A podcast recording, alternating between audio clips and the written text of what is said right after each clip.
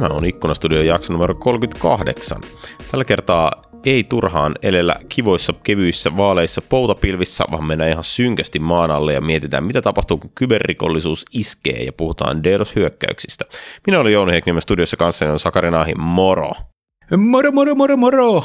Wow, miten jätkä kirpos sieltä. No mä katsoin ikkunasta just aurinko paistaa ja tässä eh, näinkin synkeällä ja hiljaisella kaverilla kuin minä, niin nyt kun aurinko nousee 6.30 ja laskee samoihin aikoihin illasta, niin se vaan jotenkin, jotenkin on positiivimaisempaa.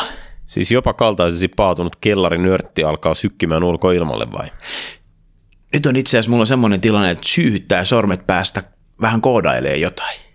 Mä oon yrittänyt miettiä, että kenen, kenen projektin mä tuhoisin tunkemalla siihen pariksi viikoksi koodailee, mutta en ole vielä löytänyt uhria nyt, kun kaikki on ollut hyvin kiltisti meidänkin firmassa. Voisit sä ruveta Linux kernel koodariksi? No siis kyllähän voisin tehdä. Oliko meillä palautetta ikkunastudiosta? Joo, sekä, sekä toi Puupposen integraatiojaksosta että Miettisen D365-jaksosta molemmista on tullut, tullut toi face to face, jengi sanoo, että on ollut, ollut hyvää kamaa integraatiokamasta vähän vähemmän ja selkeästi osaa niin kuin asiantuntijapalautetta ja sitten D365 taas tämmöistä ihan niin kuin bisneshenkilöstöltä, että, että selkeästi on, ollaan oltu nyt niin kuin jotenkin joko Microsoftin kartalla tai sitten sellaisella kartalla, mitä, mitä porukka tällä hetkellä täällä meidän skenessä miettii. Joo, jatkuvasti hiukka hiipivät kuulijamäärät ylöspäin. Toivon, että se kertoo siitä, että me niin löydämme uusia, uusia ihmisiä ja yhä useammat ihmiset Suomessa rupeaa kuuntelemaan podcasteja. Mietiskelin tässä, juttelin juuri jonkun kanssa taannoin siitä, että kuinka Jenkeissä on pitkät työmatkat. Niin en mä kyllä ihmetteli, että jos mäkin joka päivä joutuisin ajan kaksi tuntia suuntaansa autolla, niin voi olla, että tulisi kuunneltua podcasteja vielä vähän enemmän. Se on ihan totta, ja jos Jaa joskus muuttaa taas Rovaniemelle, niin mäkin kuuntelen podcastia aamulla länsiväylällä enkä aamu lypsyä valintansa kullakin. No mutta hyvä. Hei, mitäs meidän yhteisöskenemme kertoo? Asure-jengi aikoo taas saada aikaiseksi jotakin vai? Joo, täällä on nyt yhteisön toista. Mä kattelin justiinsa, että meillä on Faukissa, Finland Asure User Groupissa on 481 jäsentä Meetupissa. Eli siinä 500, 500 raja, rajaan lähestyy, että tervetuloa vaan. Meillä on hyvää settiä. Seuraava tapahtuma, no nyt kun nauhoitellaan, niin huomenna on Global Integration Bootcamp. Eli kun tämä tulee ulos, niin puolitoista viikkoa sitten 6.4. Odotas vähän, onko sitten kun tämä tulee ulos, niin ylihuomenna torstaina – on toi seuraava, seuraava miitappi, ja toi sinne on nyt 67 ilmoittunut, kun nauhoitellaan, ja siellä on vielä vähän vajaa 30 paikkaa vapaana, että voi olla, että kun kuulet tämän, niin on edelleen muutamia peruutuspaikkoja, että tervetuloa, ja no showta on aina, kun on ilmainen tapahtuma. Eli siis Fluxissa järjestettävä tapahtuma on kyseessä, mitä on aihelistalla? Aloitetaan viideltä, ja toi aihelistalla on semmoista kamaa kuin Vedetään vähän, että mitä KIPissä tapahtuu, Global Integration Bootcamp summari, puhutaan API Managementista, sitten meillä on vähän modernista IaaSista ja sitten on Azure Data Lake, tämmöinen paas palvelu, mitä, mikä Suomessa, en mä tiedä, jos mä nyt sanon, että monelle se olisi tuttu tuotantomielessä, niin veikkaisi viisi, ehkä jopa kymmenen henkilöä, jos niinkään montaa. Ja se on nykyään Euroopassakin. Kuulostaa oikein hauskalta. Joo, sinne vaan kaikki. Ihan mahtavaa. Sukelletaanko siihen, miten rikolliset nykyään tuotteistaa palveluitansa? Me lähdetään vähän kuuntelemaan sitä storia. Kiitos.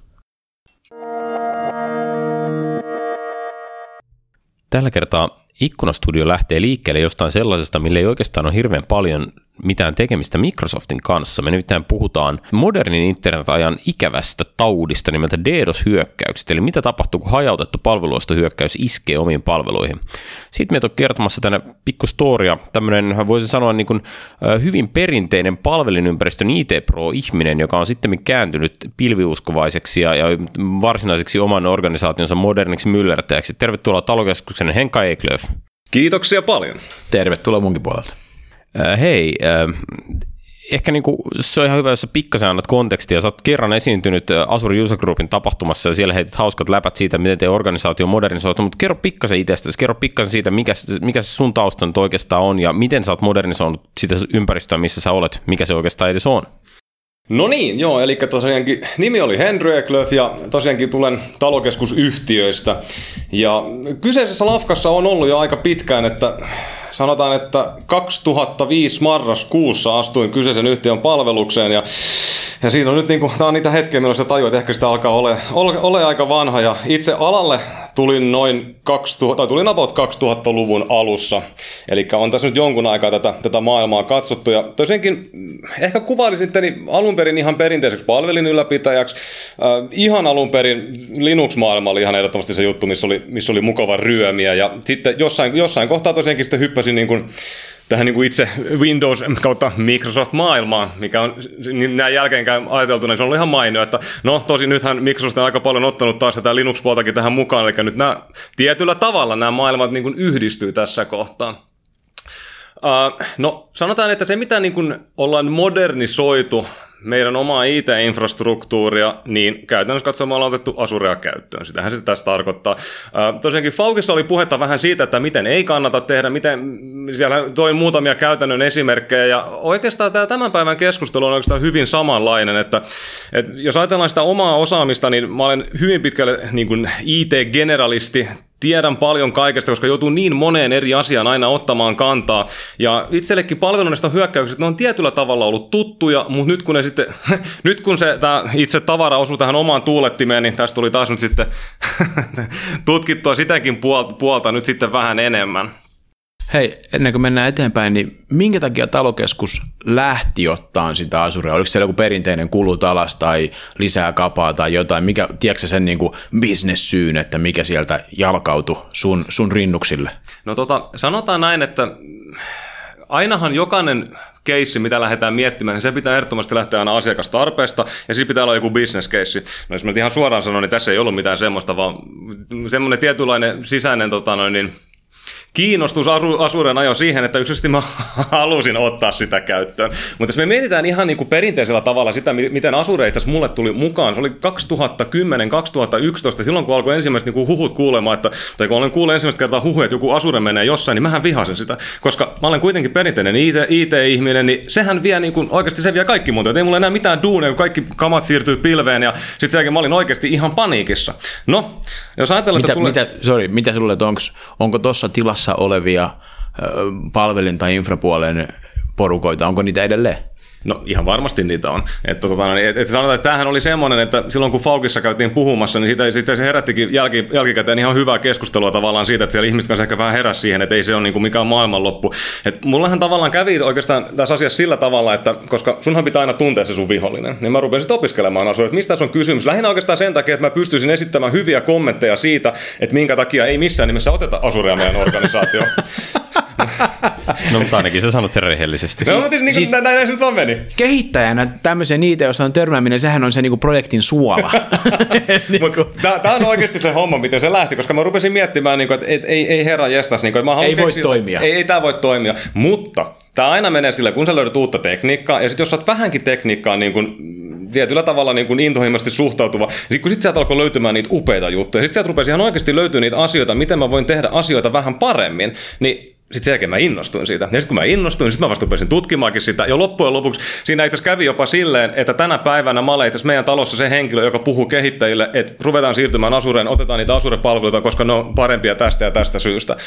On premise tuotteille on omat paikkansa, meillä on niitä edelleen, mutta tämä oli tavallaan se niin kuin, tietynlainen outo siirtymä. Nämä on näitä asioita, niin kuin, mitä ei, ei vaan pysty niin kuin suunnittelemaan, että se on, se on vaan täysin, niin kuin, ne vaan tapahtuu ennen kuin päästään tuohon DDoS-puoleen, niin mua ainakin kiinnostaa. Muistaaksä itse, että mikä oli semmoinen kohta, mihin, mihin featuren tai mihin juttuun sä törmäsit, mikä sulle oli silloin tärkeitä sun, sun niin operatiivisessa duunissa, että okei, taisikin päheitä tälleen, eikä tälleen, mitä mä nyt teen on-premissa. Muistaakseni jonkun semmoisen ensimmäisen jutun, missä innostuit pilven suhteen? No itse asiassa se tietyllä tapaa se itse asiassa jopa liittyy tähän tota, noin, niin palvelunesta hyökkäykseen. Tosin siis siinä kohtaa se liittyy sillä tavalla, että joku kaivuri oli ajanut tosi perinteisesti, tosi kliseisesti jonkun kuidun ylitte, ja sitten meillä taas tippu X määrä, X määrä palveluita pois, eli mä aloin miettimään, että olisi ihan hyvä hyvä, että jos näitä tota, no, niin kuin asioita kahdentaisi.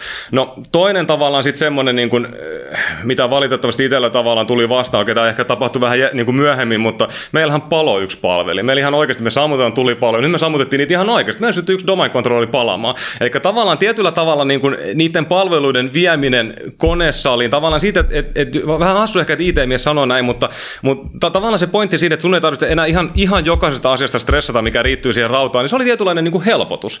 Ja, ja se, se, niin kuin, että se kuitenkin, koska loppupeleissä, niin kuin, ja siis sanotaan, että kyllähän tämä koko niin kuin, alahan on muuttumassa. Okei, mä, mä olen siinä mielessä niin kuin, ehkä mennyt vielä vähän eteenpäin, että mua alkanut hirveästi myöskin kiinnostaa sovelluskehitys, mä alkanut pikkuhiljaa niin kuin, koodaamaan.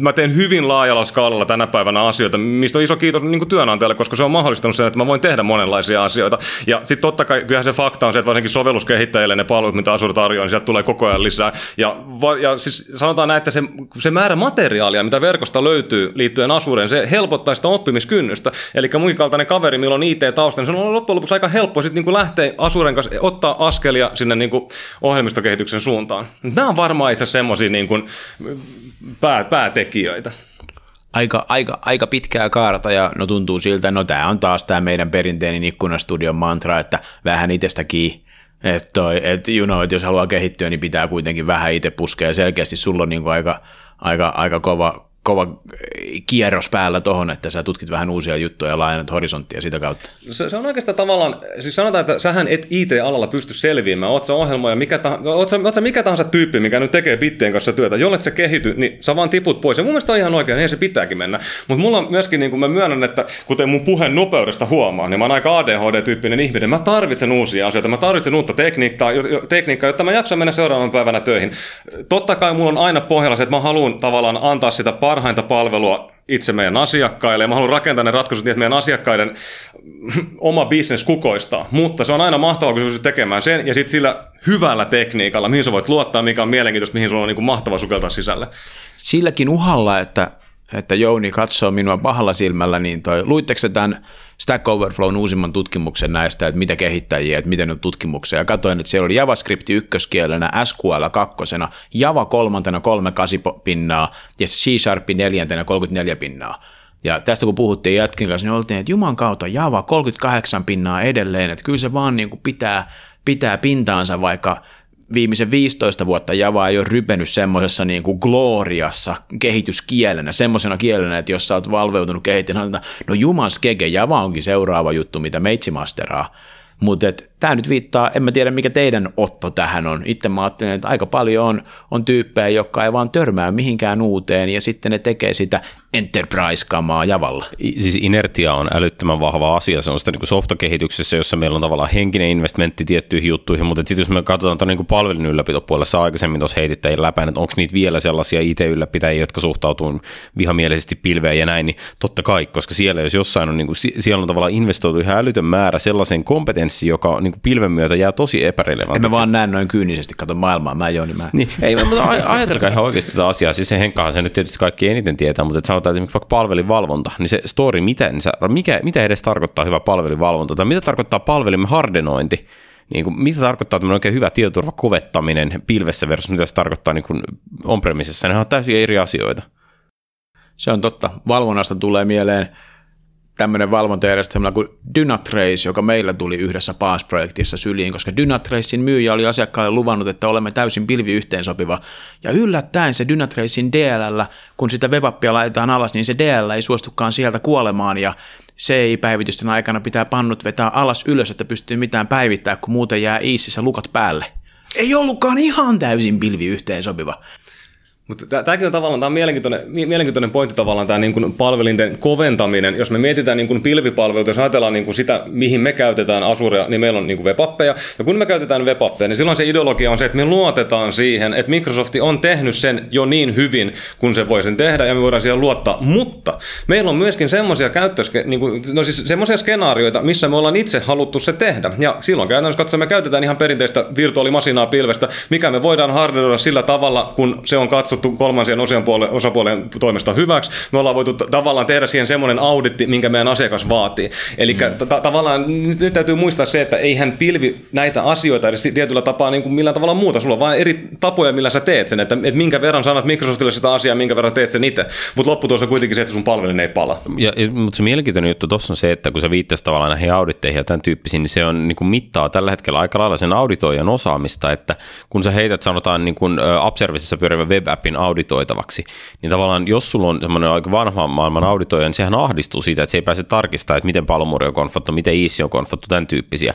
Sitten tavallaan, okei, siitä se niin ilmeinen vastareaktio on se, että todetaan, että no joo, tämä pyörii tuolla web-appissa, että luotetaan se, että Microsoft on hoitanut sen konfauksen oikein, mutta tavallaan ton välissä on niin kuin iso, iso alue tavallaan sellaista, että onko se web-appi konfiguroitu oikein, onko se Azure-ympäristön hallinta niin kuin konfiguroitu oikein, ja tuntuu, että hirveän harva auditoi loppujen lopuksi sitä puolta, että tavallaan meillä on niitä old school auditoijia, jotka miettii Easyn konfiguraatiota, ja meillä on niitä, jotka luottaa pilveen täysin, ja siitä välistä unohtuu se, että pilvi on aika helppo konfata väärin. Mm, kyllä. Mutta mihin se DDoS sitten tässä sijoittuu? No niin. Katsokaa mikä segmentti. Eikö se mene sinne, eikö se mene sinne Microsoftin kentälle? Aika eikö, luonteva, luonteva segmentti. Eikö ne skruppaa sen pois? Ei, ja me ei ihan hirveästi vielä itse puuttu siitä, että mikä talokeskus on. Tämä on mielestäni niinku, niinku relevantti juttu, koska niin kuin sen tässä on nyt käynyt ilmi, niin, niin teitä kohtasi DDoS. Se on niin kuin Helsinki. Mitä? Teit Keskustaloja. Te, Perjantai. Aurinko paistaa, en mä pysty. Mä en pysty. Joo tota, niin siis teitähän kohtasi ihan oikea DDoS-hyökkäys. Eli siis mikä se on se asia, mi, niin kuin mitä talokeskus tarjoaa, minkä kimppuun on niin kuin kiinnostavaa hyökätä? No siis tämähän on sinänsä niin kuin mielenkiintoista, eli meitä on 250 henkeä, muutama toimipiste, toimitaan puhtaasti vaan Suomessa. Kiinteistöalalla on, tai kiinteistöalalla on se meidän pääjuttu. Mehän tehdään tämmöistä niin kuin Tampuuri-nimistä sovellusta, mikä on niin kuin selänpohjainen sovellus, millä sitten niin kuin voi, voi hallita eri, erinäisiä kiinteistöihin liittyviä asioita. Tämän lisäksi räätälöityä sovellus talouskehitystä. Et oikeastaan niin kuin se meidän toimintakenttä, mä en nyt lähde avaamaan enempää sitä, mitä talokeskus tekee oikeasti osittain senkin takia, että mä oon niin huono puhumaan, koska mä oon puhtaasti siellä niin palvelinkoppiin lukittuna. Mutta ideologia ja ajatus, mikä meillä on aina ollut, niin on se, että ei, ei ketään kiinnosta hyökätä meihin. Et se on tavallaan, että tämä oli nyt itse toinen palvelunestohyökkäys, minkä uhriksi me ollaan nyt jouduttu. Eli ensimmäinen tapahtui niin kuin, siitä on kaksi, kolme, kolme vuotta aikaa. Ja se oli oikeastaan semmoinen, että siihen operaattori, minkä verkossa oltiin, sinne hyökättiin, kukaan ei, ei kukaan edes targetoinut talokeskusta, mutta yhtä lailla me oltiin alhaalla. Eli jos me, jos me mietitään, mitä niin kuin, itse asiassa tämä hyökkäystermikin on aika mielenkiintoinen siitä, että aika moni ymmärtää sen väärin. Eli se, se, mihin mä itse törmäsin tässä, kun tätä asiaa käytiin, niin ihmiset ymmärtävät, että se nimenomaan on se, mitä se nimi sanoo. Sillä estetään, että niihin palveluihin ei päästä, ja se onkin se juttu. Ja, mutta ylipäätään se, että sä joudut hyökkäyksen kohteeksi, niin se ei välttämättä liity millään tavalla siihen, mikä se sun niin kuin palvelu on. Et meidänkään tapauksessa tähän viimeisinkään, niin ei, ei tavallaan, ei ketään kiinnostanut meidän, niin kuin, mitä me tehdään tai ollaanko me poliittisesti aktiivisia. Nämähän on niitä perinteisiä syitä, minkä takia johonkin maihin hyökätään tai muihin, mutta se voi olla vain josta, josta, jostakusta hauskaa hyökätä ja katsoa, mitä tapahtuu. Pelata sitä pientä leikkiä, mikä siitä lähtee liikkeelle. Eli, eli se, mitä sä oikeastaan niin kuin sanot tässä, on se, että jokaisen meistä pitäisi nukkua yönsä huonosti ja, ja niin palveluista hyökkäyksen pelossa jos se kuulosti siltä. Ei me tarkoita sitä, että helpostihan ihmisillä on sellainen mielikuva, että palveluistohyökkäykset koskee nimenomaan siis, että sulla pitää olla niin poliittisesti houkutteleva targetti tai, tai suuryritys, jolla on niin varaa maksaa mielettömät lunnaat palveluiden palauttamista tai jotain tämmöistä, mutta siis sun pointti on se, että periaatteessa kuka tahansa voi olla uhri. No siltä se ainakin nyt tuntuu, koska en nyt ihan näkkiä keksi, että minkä takia periaatteessa niin kuin ylipäätänsä meihin niin hyökättiin. Me ollaan pitkälti, niin kuin, tähän on semmoisia asioita, mistä me ollaan niin kuin, aika, siis tämähän ei ole siinä mielessä mikään uusi asia. Itse asiassa ihan ensimmäisen, itse sanotaan näin, että yksi asia, minkä takia tänne tänään tulin keskustelemaan, ehkä myöskin avata niin kuin muille ylläpitäjille, kehittäjille tavallaan sitä, niin kuin, että yksi mikä on hyvin tärkeää, niin hajauttakaa niitä palveluita. Eli jos ajatellaan, että ensimmäinen parhain tapa estää sitä, että sulla ei ole kaikki alhaalla, on se, että ne ei sijaitse samassa paikassa. Ja me käytiin tämmöistä hajauttamisesta keskustelua varmaan 5-6 vuotta sitten mä esitin ensimmäistä kertaa meidän johtoryhmälle sen ajatuksen, niin kuin, että, että mitä jos joku päivä käy semmoinen homma, että meidän kaikki palvelut on alhaalla. No sitten se ensimmäinen reaktio oli se, että ei meille voi käydä niin. Että ei, ei semmoista vaan tapahdu. Niin se tavallaan niin kuin, se ajattelumalli siitä, niin kuin, että ei mitään tapahdu, niin se on ehkä hyvä niin kuin, oikeasti ottaa esille silleen, niin kuin, että niin ihan oikeasti voi tapahtua.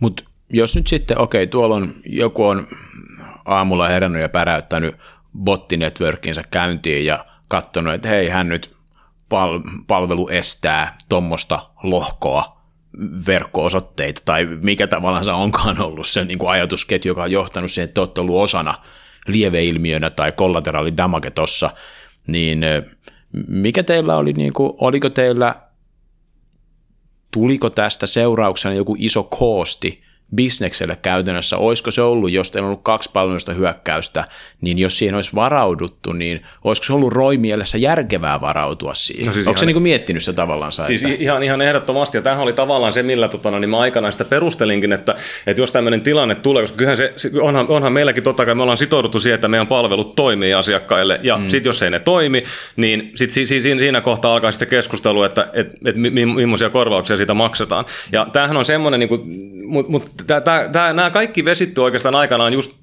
en mä vähän ehkä toista sitä liikaa, mutta just siihen ajatuksen, että ei meille kuitenkaan mitään käy. Ja nyt jos me mietitään tavallaan, mihin tämä niin maailma menee, nyt meillä alkaa tulla entistä enemmän niin kuin IOT-vempoja, meillä tulee paljon enemmän laitteita, mitä käyttää hyökkäyksiin, niin kyllähän ne niin kuin, valitettavasti niiden hyökkäysten määrä kasvaa. Et siis siinä mielessä Jouni ei ole täysin väärä, että kyllä sitä asia on pakko alkaa viimeistään nyt oikeasti ajattelemaan, että, että nythän nyt sitten tämän meidän seurauksena, tapahtuman seurauksena mä itse aika paljon yrittänyt juosta eri asiantuntijoiden kanssa tota, niin kysymässä, että tavallaan mielipiteitä ja tavallaan sitä, että mihin tämä maailma on menossa, niin ilmeisesti niin kuin sanotaan, että viimeisen kahden vuoden aikana on tullut lisää, ja ilmeisesti niin kuin viimeisen puolen vuoden aikanakin, ilmeisesti Suomessa on niin kuin tosi paljon tullut, että nämä Open-tapaukset aikana, ne, nehän, ne, nehän nosti aikamoisen mediamylläkä, että silloin niitä oli paljon, mutta ilmeisesti ne koko ajan vaan lisääntyy, että ei ne nyt oikeastaan aika poispäin ole menossa. Hmm.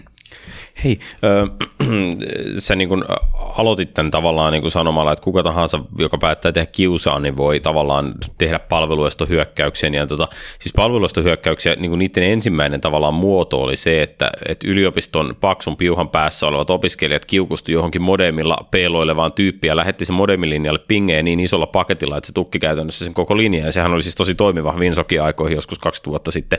Ja jäpä on siis, pelannut kuoka ykköstä ihan selkeästi. Niin, mutta tota, tänä päivänä puhutaan siis hajautetusta palveluista hyökkäyksistä ja Sakki mainitsi jo siinä botnetit, eli käytännössä kysymys on siitä, että niin kuin iso joukko koneita päättää lähettää liikennettä johonkin osoitteeseen. No, oliko tämä niin kuin, tavallaan se skenaario, mitä teille kävi? No itse asiassa se ei ollut oikeastaan se meidän, niin kuin, meidän skenaario, mitä meillä kävi, että tota, no, niin tuossa meidän tapauksessa mä oon nyt jonkun verran yrittänyt analysoida tavallaan niitä hyökkäyksiä, mitä meillä, meille, meille ei hyökännyt niin kuin, tavallaan niin kuin bottiverkko, vaan se oli tämmöinen niin kuin, DNS Amplification Attack oli tavallaan se, mikä oli, niin kuin, tai siis siinä oli monta hyökkäystä, eli ta- tavallaan t- tänä päivänä, jos vielä itse vähän nyt se- selvennetään tavallaan sitä niin kuin, noita niin kuin termejä, eli jos me puhutaan DOS-hyökkäyksistä, eli tavallaan palveluneista hyökkäyksistä, niin varsinkin ennen vanhaa, just niin kuin Jooni tuossa sanoi, niin se on voinut olla nimenomaan yksi laite, mikä, mikä sit pistää vaikka sitä pingi, pingikuormaa sitä menemään, ja se fluudaa sen koko, koko, koko liikenteen. Itse tästä muuten saadaan hyvä aasinsilta, jotta varmasti menee asiat sekaisin. Itse Synfluid, mä muistan niin kuin tavallaan, näähän ei missään ole uusia asioita, koska kyllähän itse jokainen on lapsena leikkinyt Synfluidin kanssa, ja varsinkin niin kuin NT ja Windows, tai ehkä lapsena, mutta nuorempana, on leikkinyt tavallaan Synfluidien kanssa ja NT ja Windows 12 servereiden kanssa. Ainakin jos sä oot ylläpitäen, sä oot ihan varmasti tehnyt. Mm. Tämä on ehkä vähän sama asia kuin aikana oli tämä, että luetko seiskapäivää, no en lue, leikitkö Synfluideilla, no en mä oikeasti, mutta kyllä sitä kaikki teki aikana. Siis sehän, kyllähän nämä niin kuin, ilmeisesti kaikki ei ole sitä tehnyt, mutta on, siis on, onhan se tavallaan se, että jos miettii, että, että noita työkaluja, kun vähän kaivo, niin sai helposti 20 vuotta sitten, niin nykyään niitä saa vielä helpommin. Kyllä. Ja bottiverkkoja saa myös helposti. Ja tällä, että toi olisi joku kustannus jollekulle aiheuttaa tuommoinen hyökkäys, niin sehän on niin kuin virheajattelua. Se, että Joo. se vaatisi hirveästi resursseja, niin kuin pistää joku palvelu alas, mikä on singulaarissa lokaatiossa, niin se on niin kuin, ei se välttämättä ollenkaan niin. Ei, ei, ei, aika fragiilihan tämä rakenne on, kun mietitään ihan perusrivitoimia. On, ja, sit, siis, ja siis sehän, mikä tästä nyt oikeasti tekee tavallaan niin kuin pelottavankin helppoa, on se, että koska sä voit aidosti ostaa niitä, niitä, niitä palveluita. Mäkin on tietyssä määrin, niin kuin, mulla oli jonkunlainen tieto siitä, että sä voit mennä ja ostaa bitcoinilla niitä palveluita, mutta se mikä on hauska, koska tämähän nyt on aika pitkälti osittain myöskin järjestäytyneen rikollisuuden bisnestoimintaan, niin sä itse palvelutakuun. Eli, eli, eli myöskin nämä itse hyökkäysmekanismit on muuttanut siihen niin kuin tämmöisen niin kuin pilvipohjaisen laskutuksen, sä maksat vain siitä ajasta, kun se palvelu on pois päältä.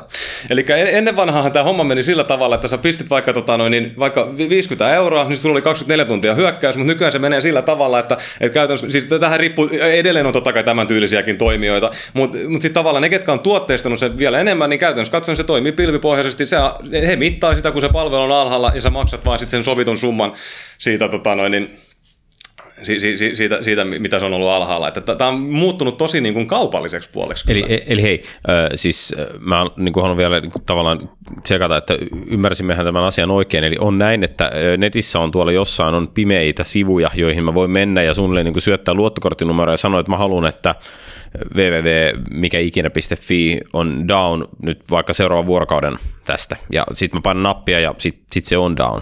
Joo, eli tästähän löytyy niin kuin, se, sen verran vähän sukelsin tavallaan tuolle pimeälle puolelle, että vähän selvitin, niin kuin, ongelma tässä on se, että se on hirvittävän helppoa. Sä laitat ne tietyt hakusanat Googleen, niin sä löydät kyllä ne palvelut. Ää, aika usein, ja anonymiteettihän tässä on hirvittävän tärkeää, eli kyllä se niin myöskin totta kai se niin hyökkäjä osapuolen kautta, että aika usein niin kuin, itselle toi torverkko on aika tuntematon, mutta käytännössä katsoen muutama saitti, mikä tuli vastaan, niin ne ohjeet alkoi sillä, että asena itsellesi Tor-klientti, mene tämmöiseen marketplaceen, maksat tänne tämmöinen määrä bitcoineja. Eikä, niin, tämä on tosiaankin, että näissä parhaiten ohjeistetussa oli vielä sitten hieno, että siellä on oikeasti kohta kohdalla stepit, miten sä voit suojata omaa anonymiteettia, miten sä pystyt tekemään sen niin, kuin, niin, että kukaan ei tiedä, että siitä on niin kuin, mistä sä jäät kiinni. Joo, siis se on parhaimmillaan, se on tosi pitkälle tuotteistettu palvelutakuulla. Toihan on ihan mahtavaa, että niinku rikollinen toiminta, että siinä on niinku tuotekuvaus ja, ja sitten se maksetaan pelkästään se tuotetusta arvosta, että niinku per minuutti palvelu alhaalla maksetaan käytöstä.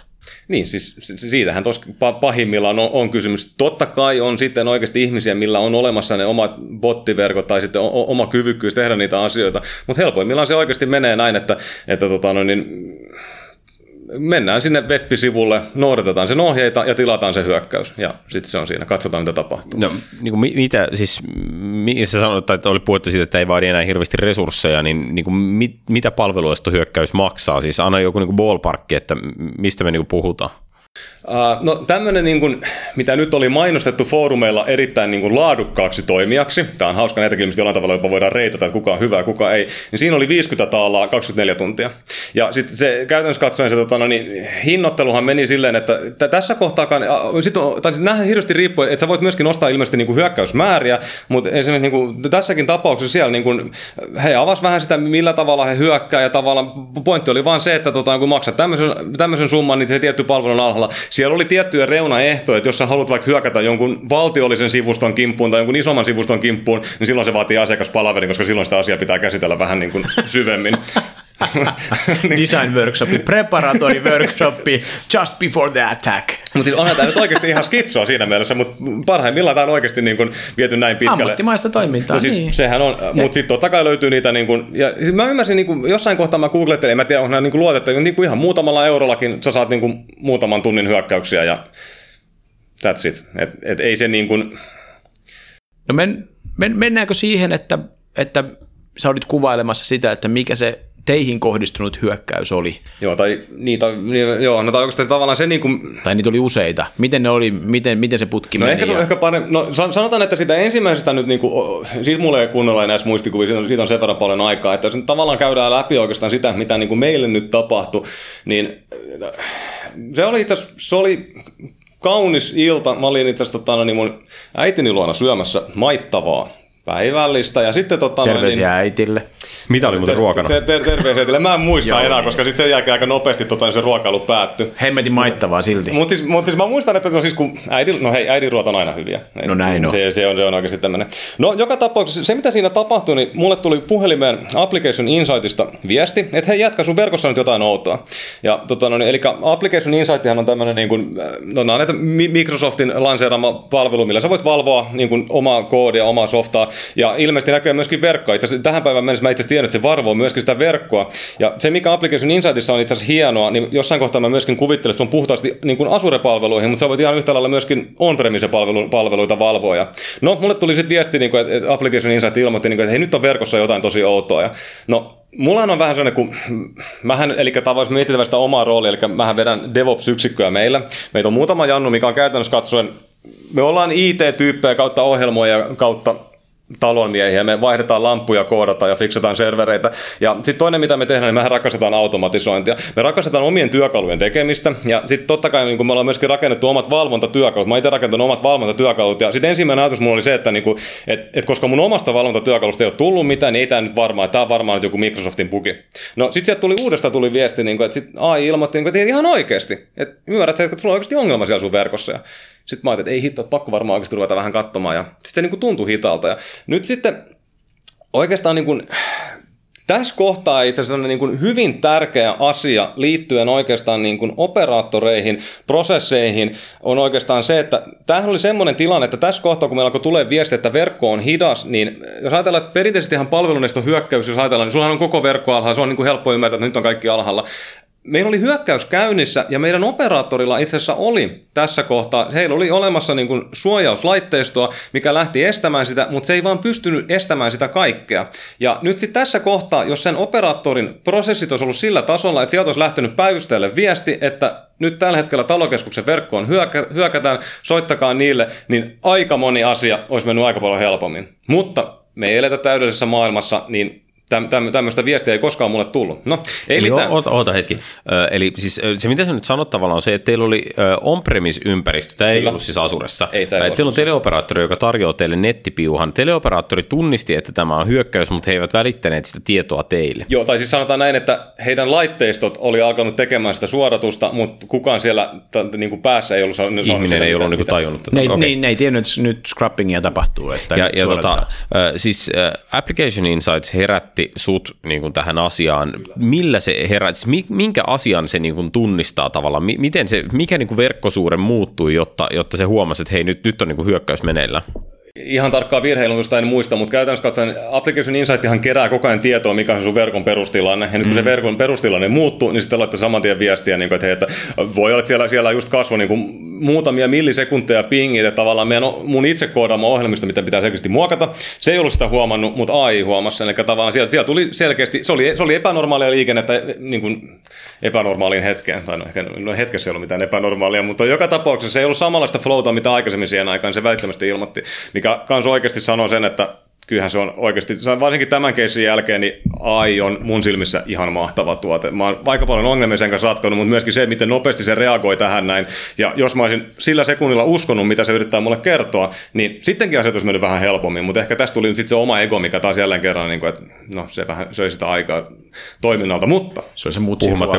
niin mutsin ruoka nimenomaan. se, sekin voi olla mahdollista. No, siitä sitten tota noin, niin, no vähän tuon jälkeen alkoi sitten niinku, vihdoinkin omatkin hälytysjärjestelmät al- alkoi sitten niinku hälyttämään, että nyt, nyt, on, nyt on verkossa hitauksia ja no ei mitään sitten tota noin, niin, sit, no, no itse, siitä siinä kohtaa, kun mä oikeasti tähän reagoin, mä olin jo itse asiassa autossa, me oltiin, me oltiin sitten matkalla vaimon kanssa tota noin, niin, meille kotiin päin ja ja tota, no, niin, no, sitten alkoi sen verran itse kuitenkin sitten paniikki, paniikki iskemään, että, että mä ajattelin, että pakko ruveta selvittää, että mistä on kysymys. No, va- va- vaihdettiin kuskin paikkaa, vaimo tuli ajamaan, mä ot- otin, otin läppärin käteen, pistin kännykän siihen kiinni, sitten mentiin 4G-yhteydellä, koko ajan oli tavallaan hidasta. Ja tässä kohtaa, missä kohtaa ei mun tule edes mieleenkään, että tämä voisi olla mikään palvelunestohyökkäys. Mä tavallaan niin kuin mä yritin, yritin miettiä, niin kuin mä syytin välillä sitä 4G-yhteyttä, mä syytin vaimon ajotapoja, ihan kaikkea mahdollista, mutta mä en tavallaan miettinyt, että joku voisi oikeasti niin kuin dossata meitä.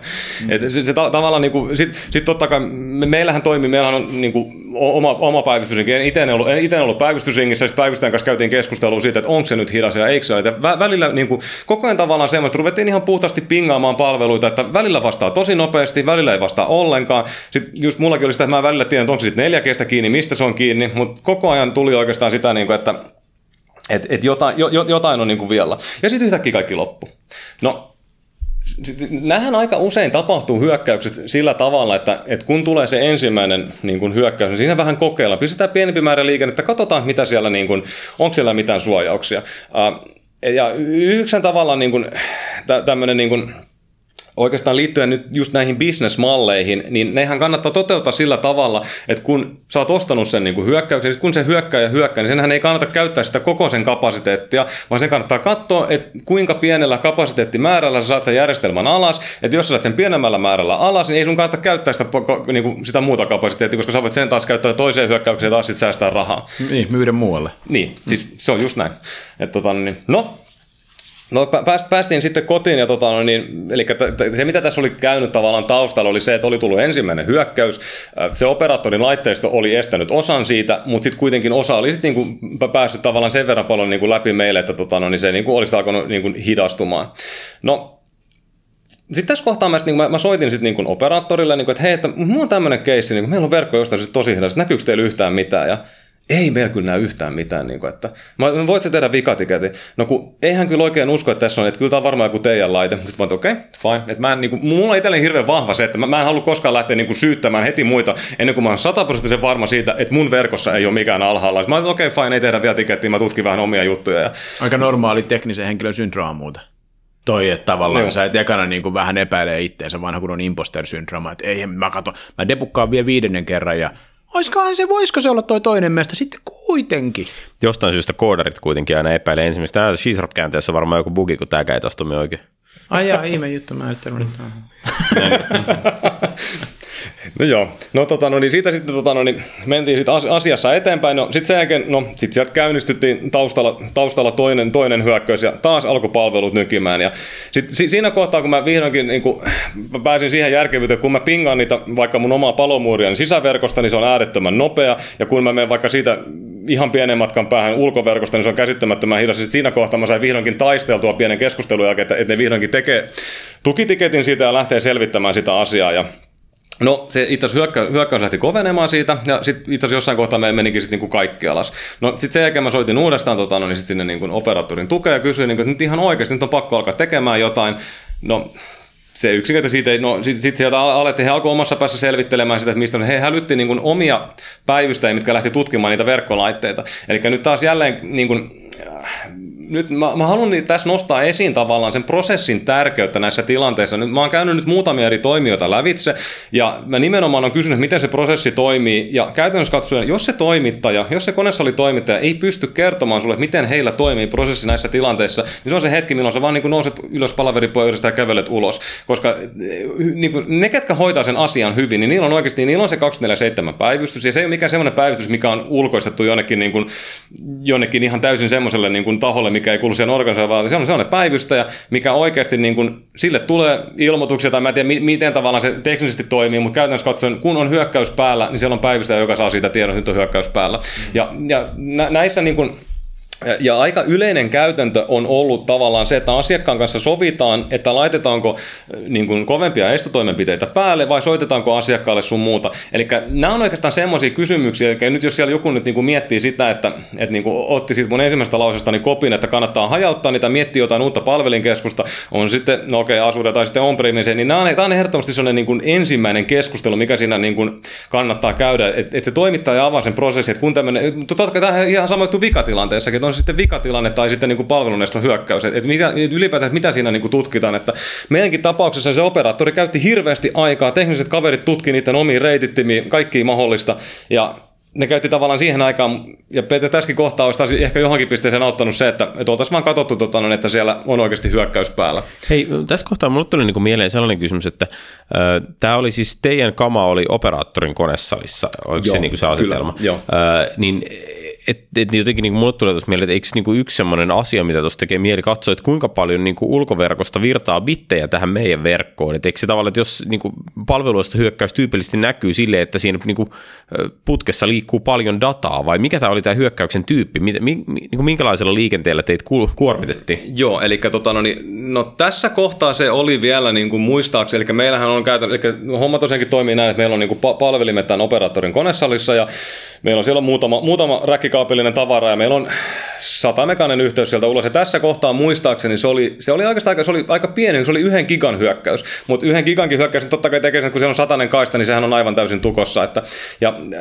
tämähän itse asiassa, miten tähän päästiin nyt sitten kiinni, niin, niin tämä on hyvin mielenkiintoista tosiaan, että operaattori ei, mähän kysyin sitä, että onko tavallaan, mä kysyin, että onko liikenteessä epänormaaliuksia.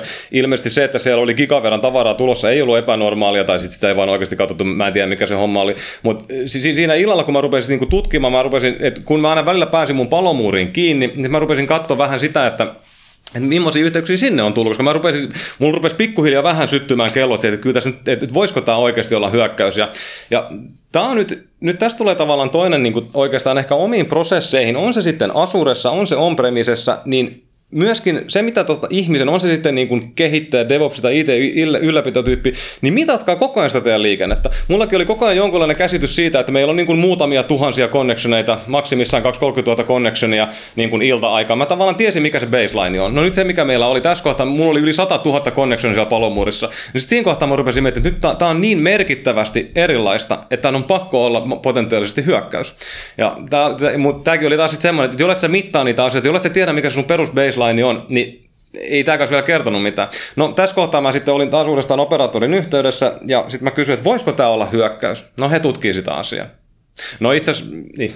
Niin, kun mä mietin vaan siis, toihan on ihan siis tuommoinen hyökkäys, kun se tulee siihen porttiin, mihin se ei ole mikään niinku palomuuri juttu, eli jos operaattorilla, niin kuin sanoin, että heillä on siihen joku puolustus, mutta se oli vaan liian heikko, niin heillähän on joku boksi tai pannu, joka filteröi tunnistetut hyökkäykset tai jonkun tietyn määrän ylittävät asiat niin kuin pois siitä liikenteestä, jättää normaalin liikenteen jäljelle. Niin Joo, se, täysin. että heillä olisi mukaan ollut tämmöinen työkalu, joka ei sitten ilmoita heille siitä, että PTV, nyt me muuten poistetaan liikennettä, niin onhan se niin kuin ihan hemmetin vaikea käsittää niin kuin prosessimielessä ja ehkä niin kuin operaattorin palvelukuvausmielessäkin myös, että eikö tästä tule tietoa? Ei me kyllä tiedetä yhtään, että mitä. Joo, Mut, se, se, se, oli, juu, se, se oli kieltämättä siinä vähän semmoinen niin kuin näin jälkikäteen, mutta siinä tilanteessa, kun se... Ja pani... mähän voin sanoa näin, koska mä en ole sen operaattorin niin kuin asiakas näin.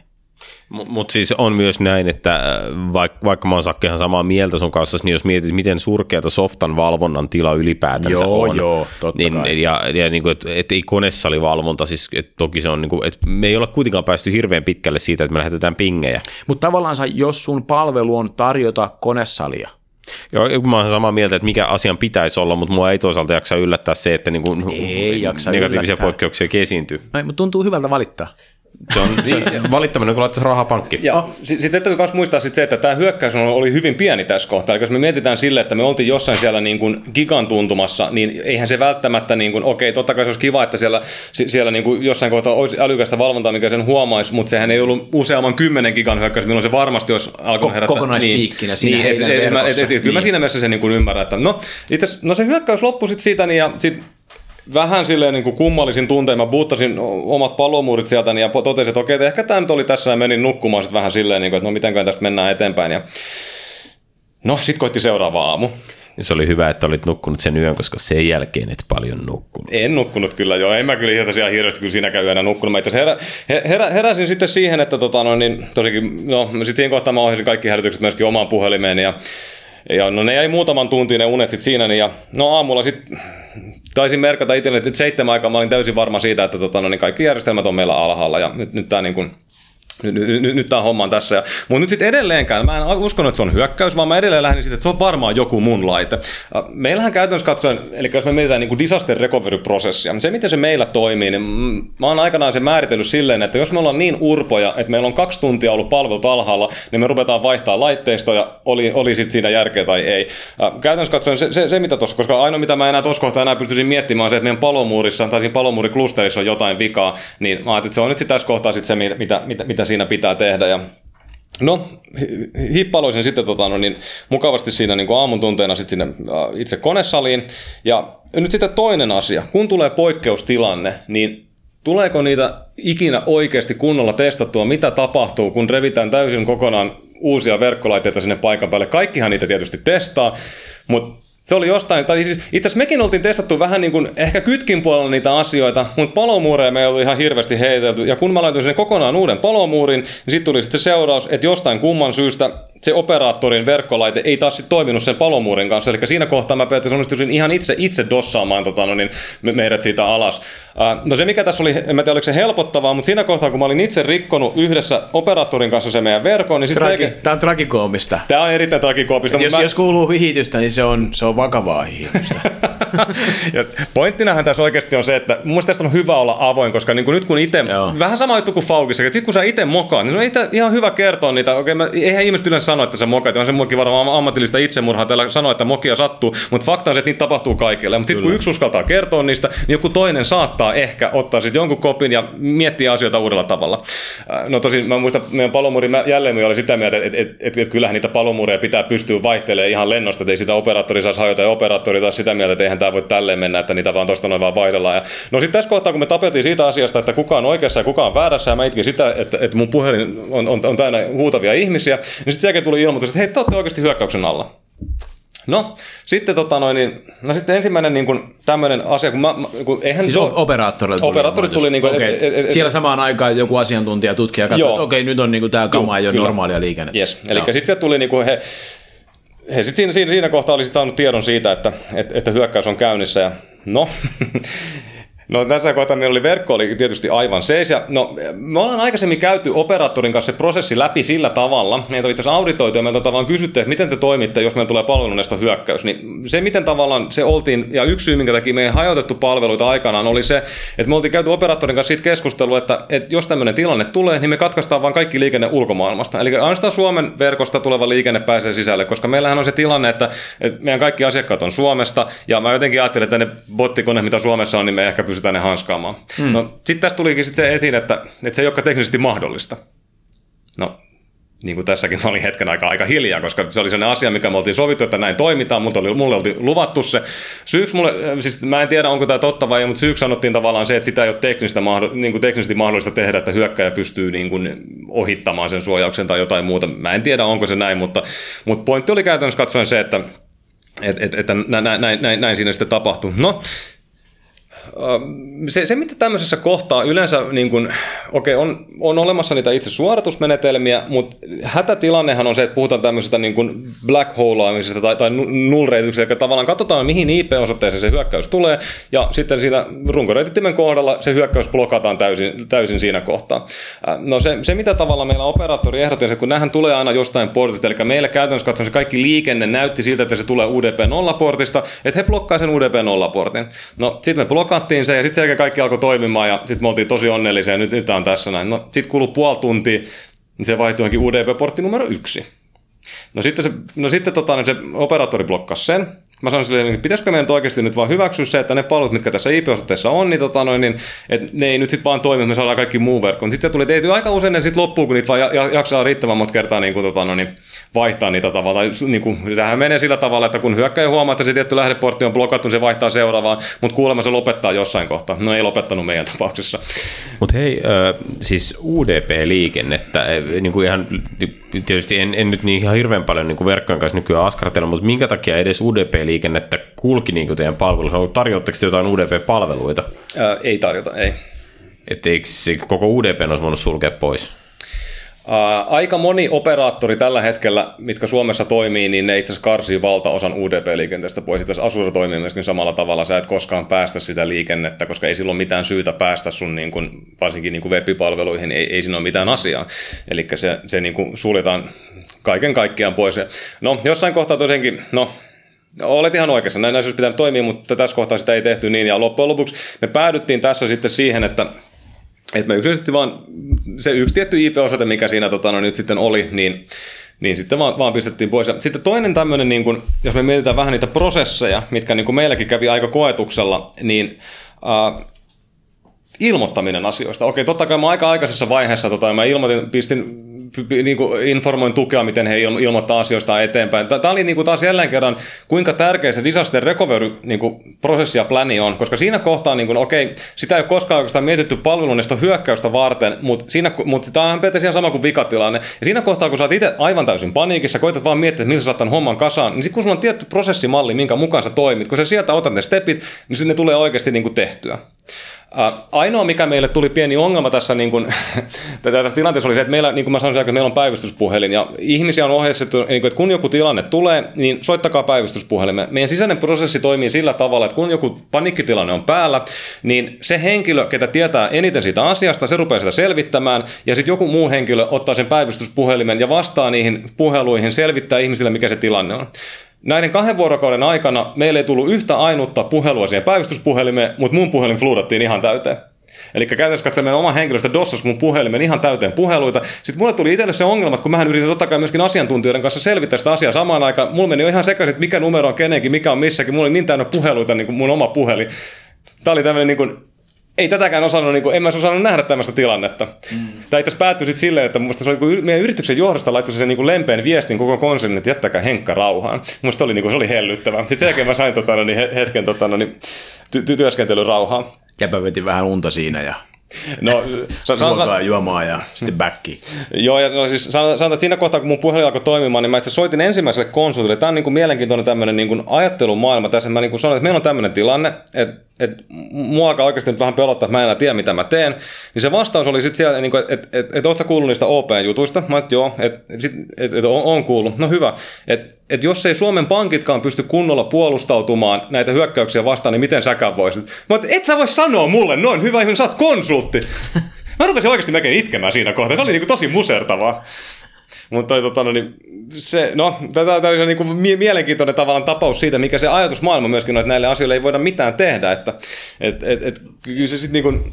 Ehkä musertavaa mun mielestä ja tavallaan se, mikä sullakin se pieni hiljaisuus siinä oli se, että te olette sopinut toimittajan kanssa tavan toimia. Hei, sitten me vaan blokataan liikenne ulkomailta ja ei pystykään tekemään niin.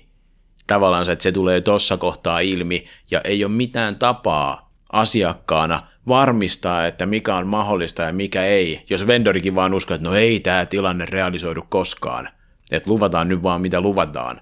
Tavallaan niin, Joku... se, sehän on tavallaan niin kuin, se on jotenkin niin kuin musertavampaakin, koska, koska tolle kuitenkin olisi joku reaali ratkaisu olemassa. Sille tietysti, että, että jos joku DDoS saa sua tarpeeksi olla pottinetworkilla, niin siihen ei ihan hirveästi ole niin kuin aseita, koska ei, niin kuin se, että sä varaudut maailman suurimpaa pottinetworkia vastaan, niin siinä ei ole niin kuin return on investmenttia. Mikään bisnes ei tee semmoista päätöstä niin kuin ilman, että se uhka on jotenkin selkeästi tiedätkö, että Niksu on laittanut sen ykköseksi uhkana, tulee ylihuomenna, tiedämme tämän jo. Sitten se tota, no, niin, tavallaan, jos nyt kuin, tavallaan, no kyllähän tähän sitten loppu, niin kuin, no sitten me mentiin, me mentiin sitä, no no, meidän ratkaisu tässä kohtaa olisi loppupeleissä se, että me niin kuin tehtiin tavallaan se, että se sivusto, mä en, en, en tosiaan tässä esille, mutta tavallaan se sivusto, mihin hyökättiin, niin tosiaankin ratkaisu oli sitten se, että runko, runkoverkkotasolla se vaan blokattiin sieltä, meidän muut palvelut alkoi toimimaan asiakunnossa. Ja se aika pitkälti rauhoitti sen tilanteen, totta kai, koska nythän tämä oli, tää, tää oli niin kuin ilmeisesti ostettu palvelu, eli mehän tehtiin tästä itse asiassa rikosilmoitus. Ja tota, se, se, mikä tässä oli myöskin hienoa, niin mä oon jotenkin aina miettinyt sillä tavalla, että et, et kun tämmöisiä juttuja tehdään, niin, niin ihmiset pysy, niin ne on niin anonymiteetteja ja kaikki nämä, että ei niitä saada ikinä jäljitettyä kiinni. Mutta mutta oikeasti meidän virkavalta, siis siellä on semmoista Sherlock Holmes ja Harry Potter, että hyppäsenkin luutaan, sviippas koko Suomen, ne löysi ne kaverit. Ja mä en tiedä, mitä siellä on tapahtunut, mutta niinku, sieltä on, Ai siis niinku, löysi? Ne oikeasti ne löysi. löysi mä, niinku, mä, mä, en tiedä siis mitä taikatemppuja siellä on tehty, mutta tota, no, niin, ainakin jossain kohtaa mulla on sellainen tieto, että et, et, et, niinku, se on niinku selvitetty, miten tämä niinku, Okei, mä, mä en ollut itse mukana siinä rikosilmoituksessa ja näissä, mutta, mutta, mutta tavallaan kuitenkin se, että niitä tekijöitä on, on, on jossain määrin niin kuin tavoitettu. No, joka tapauksessa, niin nyt mä muuten aika hyvin hukkasin sen al, al, alku, alku, alkuperäisen pointin, mitä olin puhunut, mutta siis kyllähän näihin, näitähän, näitähän kohti voi suojautua. Uh, no, se, se, miten, no se, miten me siinä kohtaa suojauduttiin, oli se, että me blokattiin se yksi tietty portti, ja sitten sen jälkeen mä siirsin sen palvelun asureen. Mä myönnän, että mulla oli ehkä vähän tässä semmoinen ajatus, että nyt kun mä, nyt mä oikeasti hajautan sitä palvelua, mä laitan sen asureen, niin jos se seuraava hyökkäys tulee, niin se menee asureen ja sitten meidän oma, oma verkko pysyy rauhassa. Siis tämä oli mun idea siinä kohtaa. Ja, ja toinen itse tärkeä pointti, mikä tässä kohtaa nousee, niin äh, mä hänen aikana, mä, okay, mä en pystynyt laajentamaan meidän palveluita kahteen koneeseen, mutta mä olin laajentanut osa meidän palveluista asureen. Äh, sen virheen, minkä mä tein silloin, oli se, että osa niistä palveluista oli kuitenkin riippuvaisia meidän on verkosta, eli sitten kun se hyökkäys tuli, niin tavallaan myöskin ne palvelut tuli alas. Tämä on lähinnä sellainen pieni kommentti, että mikä kannattaa siinä muistaa, että kun niitä palveluita hajauttaa ja se on edelleen riippuvaisia siitä yhdestä niin kuin pääpaikasta, niin hommahan menee siihen. Mutta joo, tämä oli tavallaan se mun ratkaisu kuitenkin tässä kohtaa, että mä siirsin sen työkuorman asureen. Ja itse sen jälkeen se tilanne rauhoittui. Mutta onko on, rauhoittuko sen takia, että ei tullut enää hyökkäyksiä, että se oli tavallaan siinä se? se siis se nimenomaan, siis ne hyökkäykset loppu sen jälkeen, me, avattiin, me itse asiassa avattiin niin kuin se portti auki, missä se, missä se liikenne alkuperäinen tullut, ja sitten sen jälkeen ei enää mitään tapahtunut. Et, no tämän jälkeen mä sitten rupesin sit selvittämään, että, tota, et, et miten, näitä, miten näitä juttuja vastaan voi oikeasti suojautua. Et se, se oli tavallaan, niin kuin, että nyt, nyt me oltiin saatu homma toimimaan, ja nyt me oltiin niin kuin jossain määrin niin kuin, jossain määrin, jossain määrin niin kuin, niin kuin oltiin niin kuin homman suhteen kasassa, paitsi kunnes me ruvettiin ottaa meidän asiakkaisiin yhteyttä, niin sitten meidän niin kuin työasemaverkko dossattiin. Se hyökkäys käännettiin sinne meidän tota, no niin kuin työasemaverkon puolelle, mikä, mikä meillä silloin oli käytössä. Ja sen, sen, sen tavallaan pääpalomuurin, se selvitettiin aika helposti, siinä ei loppujen lopuksi tullut mitään. Meillä oli hetken aikaa, meillä oli semmoinen tilanne, että meillä ei myöskään niin kuin, meidän asiakaspalvelu ei päässyt meidän niin kuin CRM-järjestelmiin eikä mihinkään kiinni, koska me tuli niin kuin sitä kautta dossattu alas. Et se oli hyvin mielenkiintoinen, hetki myöskin, mitä ei myöskään tullut koskaan mieleen, että voi käydä. Mutta toi kuulostaa niin kuin siltä tavalla, että siinä on hyökkä hyökkäjällä on ollut jo jonkunnäköistä niin kuin halua nimenomaan vahingoittaa teitä, että toi ei lähde ihan, tai niin kuin ton tyyppistä hyökkäystä ei niin kuin fabrikoida ihan sillä tekniikalla, että mä kirjoitan tänne www.saitti.fi, että niin kuin dossataan toivaan. Niin on siinä jotain muutakin todennäköisesti Tuossa on tosin täytynyt vähän ajatella, että on tiedetty lähteä käymään jonkun työasemaverkon kimppuun tai tämän tyyppistä. Ja, ja myöskin sitten toki sit se, että, että jos ajatellaan niitä, niiden UDP-porttien kanssa, kun pelattiin, niin tavallaan siellä on myöskin niin kuin sit osattu vaihtaa. Niin kuin, että se on, niin kuin, aktiivisia. Niin, se on, se on niin kuin ollut järjestelmällistä, että, että To, to, toihan mikä tuossa nyt niin kuin, no mutta joo, jos mietitään tavallaan, miten niihin nyt sitten voi suojautua, niin No okei, no eikä mä nukuin, nukuin varmaan puolitoista vuorokautta putkeen. Se teki ihan hyvä, kun on valvonut kolme-neljä vuorokautta. Niin se, Oliko se neljä vuorokautta nyt sitten se koko, koko juttu? Se oli suunnilleen, sanotaan näin, että hyökkäykset oli loppujen lopuksi aika pieniä, mutta sit se mikä siinä tuli ongelmaksi oli se, että tota, kun me ruvettiin ihan tosissaan sekoilemaan niiden verkkolaitteiden sun muiden kanssa, niin me saatiin loppujen lopuksi korjata aika paljon ihan omiakin tuhoja siinä. Niin, niin, niin. Se, se, oli tavallaan myös yksi semmoinen, niin kuin, että et, tämähän oli, niin kuin, jos me mietitään, että millainen hyökkäys tämä oli, niin tämähän oli nyt niin kuin volymetrinen hyökkäys. Eli ideologiana on oikeastaan se, että, että hyökkäystapoja on, on niin kuin monenlaisia, mutta tämän koko homman idea oli se, että tuotetaan niin paljon liikennettä sinne verkkoon, että se niin kuin homma kaatuu. Ja nyt, nyt sitten se, miten operaattori tähän käytännössä katsoen suojautuu, niin sehän menee, itse operaattorihan ei mun ymmärtääkseni, että joku operaattori varmasti siellä kilahtaa toisessa päässä, mutta niin kuin operaattorit itsessään ei, ei, ei rakenna niitä suojauksia, vaan ne ostaa ne kolmansilta osapuolilta. Et käytännössä katsoen sellaisia, mitä on saanut selvitetty, mitä niitä on, niin on tyylin Arbor Networks, Huawei ja Akamai on tavallaan tämmöisiä toimittajia, mitkä toimittaa nimenomaan operaattoreille sinne runkoverkkoon tämmöisiä laitteita, mitkä tekee sitä tota noin, niin itse suoratusta. Tai itse se oikea termi, mikä myöskin mua hämäsi jossain kohtaa, on niin kuin verkkopesuri. Eli tavallaan meidänkin operaattorilla oli verkkopesuri, niin siinä kohtaa, kun se sanoi, että hei, meidän verkkopesuri ilmoittaa tämmöistä, mä rupesin miettimään, että oletko sä aineissa, että onko niinku pesukone siellä, niin kun mä, niin terminologia oli niin tuntematonta, niin mä olin ihan silleen, niin kuin, mistä, on, mistä on tavallaan kysymys. Mikä tämä on englanniksi? Tai mä, en itse, mä en itse tiedä. Mulla on koko ajan puhuttu. Kaikki puhuu mulle, aina kun mä käyn keskustelemassa asiantuntijana kanssa, on aina verkkopesuri. Meillä on tämmöinen verkkopesuri. Että se on tota noin... Niin... Tuossa on joku network scrubber. Koska scrubbing on mun mielestä se termi, mitä käytetään, kun filteröidään osa siitä trafikista, koska legitimaatitrafikki pitäisi jättää kuitenkin, että sä voi niinku sulkea, tai siis pointtihan on, että sä et sulkisi kaikkea liikennettä, että sä et sulkisi sitä porttia tai että sä et sulkisi mm. sitä IPtä, ja jos sulla on hyvä niinku scrubbaus siinä, niin et ta- ta- ta- tavallaan jos me ruvetaan miettimään, että miten, se, niin kun, miten nämä järjestelmät niin kun toimii, uh, niin ideologia on se, että ne edelleen jälleen kerran mittaa sitä niin kuin no, normaalia liikennettä, ja kun alkaa tulemaan no, vaikka isoja niin kuin kuormapiikkejä, niin sitten sen jälkeen tavallaan siellä erikseen niin kuin käynnistyy just tämä verkkopesuritoiminto. Tämä käytännössä katsoen menee jotenkin, mun mielestä on ihan täysin operaattori riippuu, se menee kaikilla samalla tavalla, että siellä on olemassa jotain laitteistoa, mitkä mittaa sitä niin kuin peruskauraa, sitten sä oot vaikka mitottanut 20 gigaa verkkokapasiteettia sille pesurilaitteelle, mikä lähtee tutkimaan sitä niin kuin itse, itse tekee, tekee sille tarkistuksia ja sitten toteaa, että onko se onko se tavallaan sitten tota, no niin, niin kuin aitoa hyvää liikennettä vai, vai, vai sitten huonoa liikennettä. Et, et toihan nyt sitten, niin mikä oli mielenkiintoista, nyt, että mikä tämä meidän hyökkäystapa oli. Ilmeisesti tämä oli, oli ostettu hyökkäys, mutta se itse verkkopesuri, itse mä itse no nyt mä olen pikkuinen tottu siihen nimeen, mutta se, se, niin kuin, mä sain siitä, siitä vähän listaa tavallaan, että miten, miten se hyökkäys on niin kuin meille tehty. Ja tämä oli sitten niin ilmeisesti tämmöinen niin DNS Amplification Attack. Ja Tämä oli mulle täysin uutta. Mä olin sille, mä oon jotenkin tottunut aina siihen, että, että kun sulla on olemassa joku niin tämmöinen niin hyökkäys, niin käytännössä, käytännössä katsoen sulla on aina olemassa joku bottiarmeija jossain. Eli bottiarmeijahan käytännössä katsoen tarkoittaa sitä, että sulla on niin kuin Sulla on kasa jonkunlaisia laitteita, mitä on paljon, ja, just, ja just nimenomaan tämä niin kuin hajotettu palveluneiston hyökkäys, että sulla on vaikka 25 000 erinäistä laitetta, mitkä tota, no, niin hyökkäys sun kimppuun, sitä, sitä kautta tulee se. Mutta itse asiassa tämä, niin kuin, tämä oli oikeasti aika pelottava tämä, tämä, niin kuin, tämä DNS Amplification Attack. Ensinnäkin se oli senkin takia pelottava, nyt kun mä olen siihen asiaan vähän tutustunut, niin semmoinen on hirvittävän helppo tehdä itsekin. Mun mielestä siinä kohtaa, jos mä osaan jotain tämmöisiä tehdä, niin se alkaa oikeasti mennä pelottavaksi. Se, miten se, se, se, se miten se käytännössä katsoen toimii, niin on, on se, että onko ehkä ihan oikeampi nimi varmasti ehkä niin kuin reflektio hyökkäys. Ideologia on se, että jos me, vaikka no, Jouni puhui tuossa pingeistä niin kuin ihan alun perin, meillä oli aikana oli tämmöinen niin smurf attack, eli sehän käytännössä katsoen tarkoitti sitä, että hyökkääjä uh, se laittoi, pingi, se laittoi pingikutsua broadcast-osoitteelle, ja sitten broadcastihan levitti sen nyt sitten kaikille verkon laitteille, ja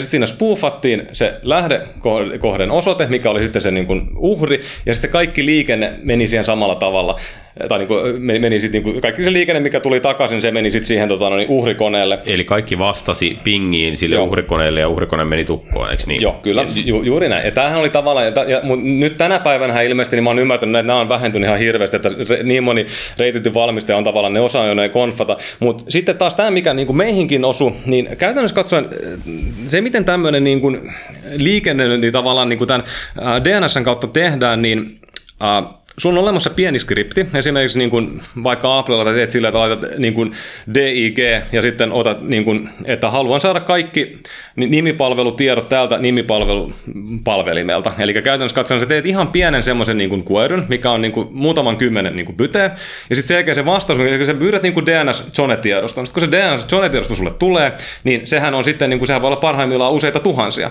No nyt sitten tässä kohtaa, jos ajatellaan, että et, et, et, sulla on sitten tämmöinen tapaus, että sulla on niin kuin, sä oot onnistunut spooffaamaan se sun IP-osoitteen, ja se onkin sitten se niin kuin meidän tapauksessa oli sitten se meidän palvelin, niin Käytännössä katsoen se, että se tarvii hirveän montaa konetta tämmöiseen näin. Eli jos ajatellaan silleen, että tässähän muutama vuosi takaperin mä tutkisin vähän, että missä näitä on käytetty. Ja silloin kun hyökättiin tuota spamhaussia vastaan, niin se oli tehty tällä samalla teknologialla. Ja sehän oli ihan käsittämätöntä, siinä oli käytännössä katsoen, oli, ymmärtääkseni siinä oli neljä viisi kaveria, ja niillä oli 5-7 serveriä ja kolme eri verkkoa mistä tavallaan tämä hyökättiin, ja ne sai yli 300 gigaa liikennettä muodostettua.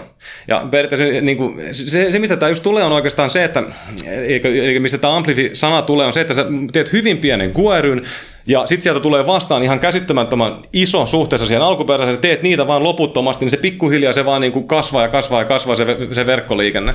Eli siis kohdistuuko tämä hyökkäys niin kuin tavallaan teidän, teidän verkossa olevaan nimipalvelimeen, jonka niin kuin generoimalla kuormalla se eli, yhteys Ei, eli, eli se, se, se, mitä sä tarvitset tähän hyökkäykseen, sä tarvitset itse kaksi asiaa. Sä, sä tarvitset semmoisen nimipalvelimen niin kuin tuolta maailmalta, niitä on itse edelleen useita miljoonia, mitä ei ole suojattu oikealla tavalla. Se, mitä se tarkoittaa on se, että, että kun sä teet sinne se nimipalvelin, palvelukyselyn, niin se ei, no, se, se ei tee mitään tarkistuksia, että kuinka monta kertaa sä sen teet tai mihin sä meet. Ja sitten toinen asia, mitä sä tarvitset, sä tarvitset sen, että sulla on olemassa joku semmoinen verkko, mistä sä pystyt niin kuin lähettämään, niin kuin, että sä pystyt väärentämään sen sun kohdeosoitteen. Mm. Eli jos me ajatellaan tavallaan tänä päivänä sitä asiaa, niin voisin kuvitella, että Suomessakin on aika hyvin tavallaan tehty sille, että, että, että, että siinä kohtaa, kun on olemassa verkko-operaattoreita, ne tekee tarkistuksia sille verkkoliikenteelle, ja jos se IP-osoite, mitä se väittää, mikä on se, niin kuin, mihin se pitäisi tulla takaisin, jos se, se kuuluu heidän verkkoon, niin sehän niin kuin, ei, ei, ei, ei, ei, ei, se, ei se koskaan pääse eteenpäin se liikenne, mutta maailmalla on vielä paljon semmoisia verkkoja, mitkä ei tee tätä tarkistusta, millä sä pystyt käyttämään tavallaan niitä verkkoja, sä pystyt tekemään tavallaan sitä niin kuin IP-osoitteen väärennystä ja generoimaan tota kautta sitä liikennettä. Eli, eli okei, okay, yritän uudestaan. Onko kysymys siitä, että kuvitellaan, että vaikkapa Sveitsissä oleva, botnetissa oleva yksittäinen työasema lähettää 10, kokoisi, 10 tavun kokoisen digpyynnön vaikkapa Jenkeissä oleva huonosti konfattu DNS-serveriin siten, että tässä pyynnössä on niin kuin talokeskuksen IP konfiguroituna lähdeosoitteeksi, yes, jolloin teille palautuu näin. se DNS, se iso paketti. Joo.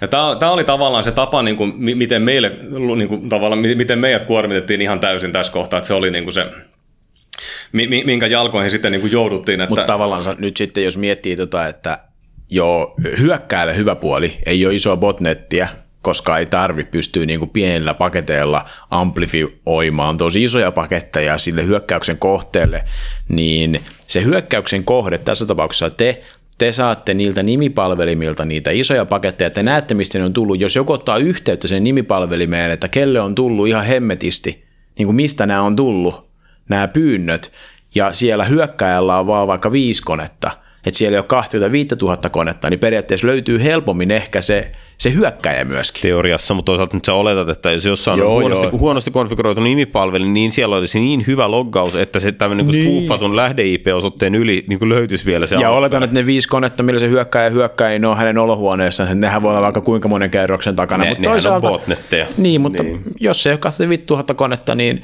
sitten tekee tämmöisen köyhän miehen DDoSin. Mutta mut tämä on aika mielenkiintoista. Siis, että se, mistä niin muistuttaa tavallaan se, että silloin on oikeasti väliä asentaa ne Windows-päivitykset ja huolehtia siitä, että, että omalle koneelle ei asennu haittaa. Herra Jumala, Mr. Microsoft, ollas. Aina tiistaisin, koko päivä pitää asentaa konetta. Mutta siis tavallaan se on, se on siis, no joo, varmasti, no, itse, tää, itse, no tähän itse ei päivitykset auta, vaan tämä on ihan puhtaasti konfigurointikysymys. Jos sä konfiguroit sun nimipalvelimen väärin, niin mun mielestä niin kuin netistäkin löytyy jotain saitteja, mistä sä pystyt niin kuin kaivamaan tämmöisiä, niin kuin, tai siis totta kai näin se menee. Mun mielestä siellä on niin kuin erinäisiä listauksia, että mistä verkosta näitä niin kuin löytyy. Että kyllähän niitä ilmeisesti poistetaan koko ajan, mutta niitä on vaan edelleen niin paljon, samoin kuin näitä niin kuin tavallaan hu- huonosti konfiguroituja verkkoja. Se, että onko Suomessa tämmöisiä, ei, ei mulla ole mitään, mitään käsitystä tietenkään, mutta, mutta tavallaan tämä on se ideologia, mi- miten se homma menee. Etitään sellainen verkko, mistä voidaan väärentää sun niin kuin IP-osoite, etitään nimipalveli, mihin voidaan näitä lähettää, ja sitten sen jälkeen vaan moninkertaistetaan se, ja sitten saadaan ihan hirvittävä määrä liikennettä sen kohdepäähän. Onkohan nämä, nämä kun sanoit, että poliisi Harry Potterit oli sitten löytänyt ne pari tyyppiä, niin onkohan ne mennyt johonkin saitille ja seurannut sitä Tor-ohjeistusta ja tehnyt kaikki vimpan päälle, ja se on tehty, niin on niin Facebookissa ollut, että no niin, Juman kautta nyt menee jätkät alas. No ei, ei, ei mitään, mulla ei mitään käsitystä siitä, miten, tota, no, niin miten, miten tämä miten tää homma on mennyt, mutta- Motiivia. Ne on tutkinut motiivit. No mutta hei, hei, siis sä heitit nyt yhtenä tämmöisenä niin mitigaatiomallina sen, että sä lähdit siirtämään työkuormaa Asureen, niin, niin tavallaan on, niin kuin, siis puhutaan nyt siitä, miten siis sä oot nyt maalannut niin uhkaskenaariot oikein tosissaan, mutta tavallaan, että onko pilvi niin kuin ratkaisu tähän hommaan? Voiko, voiko me niin kuin välttyä näiltä ongelmilta siirtämällä tämän kuorman niin kuin Microsoftin harteille? Oliko se, oliko se silleen, niin tästä tuli vähän se kuva, että, että kun sulla on siellä Asurassa pyörii hommat, niin ne suojaa sua DDoSilta.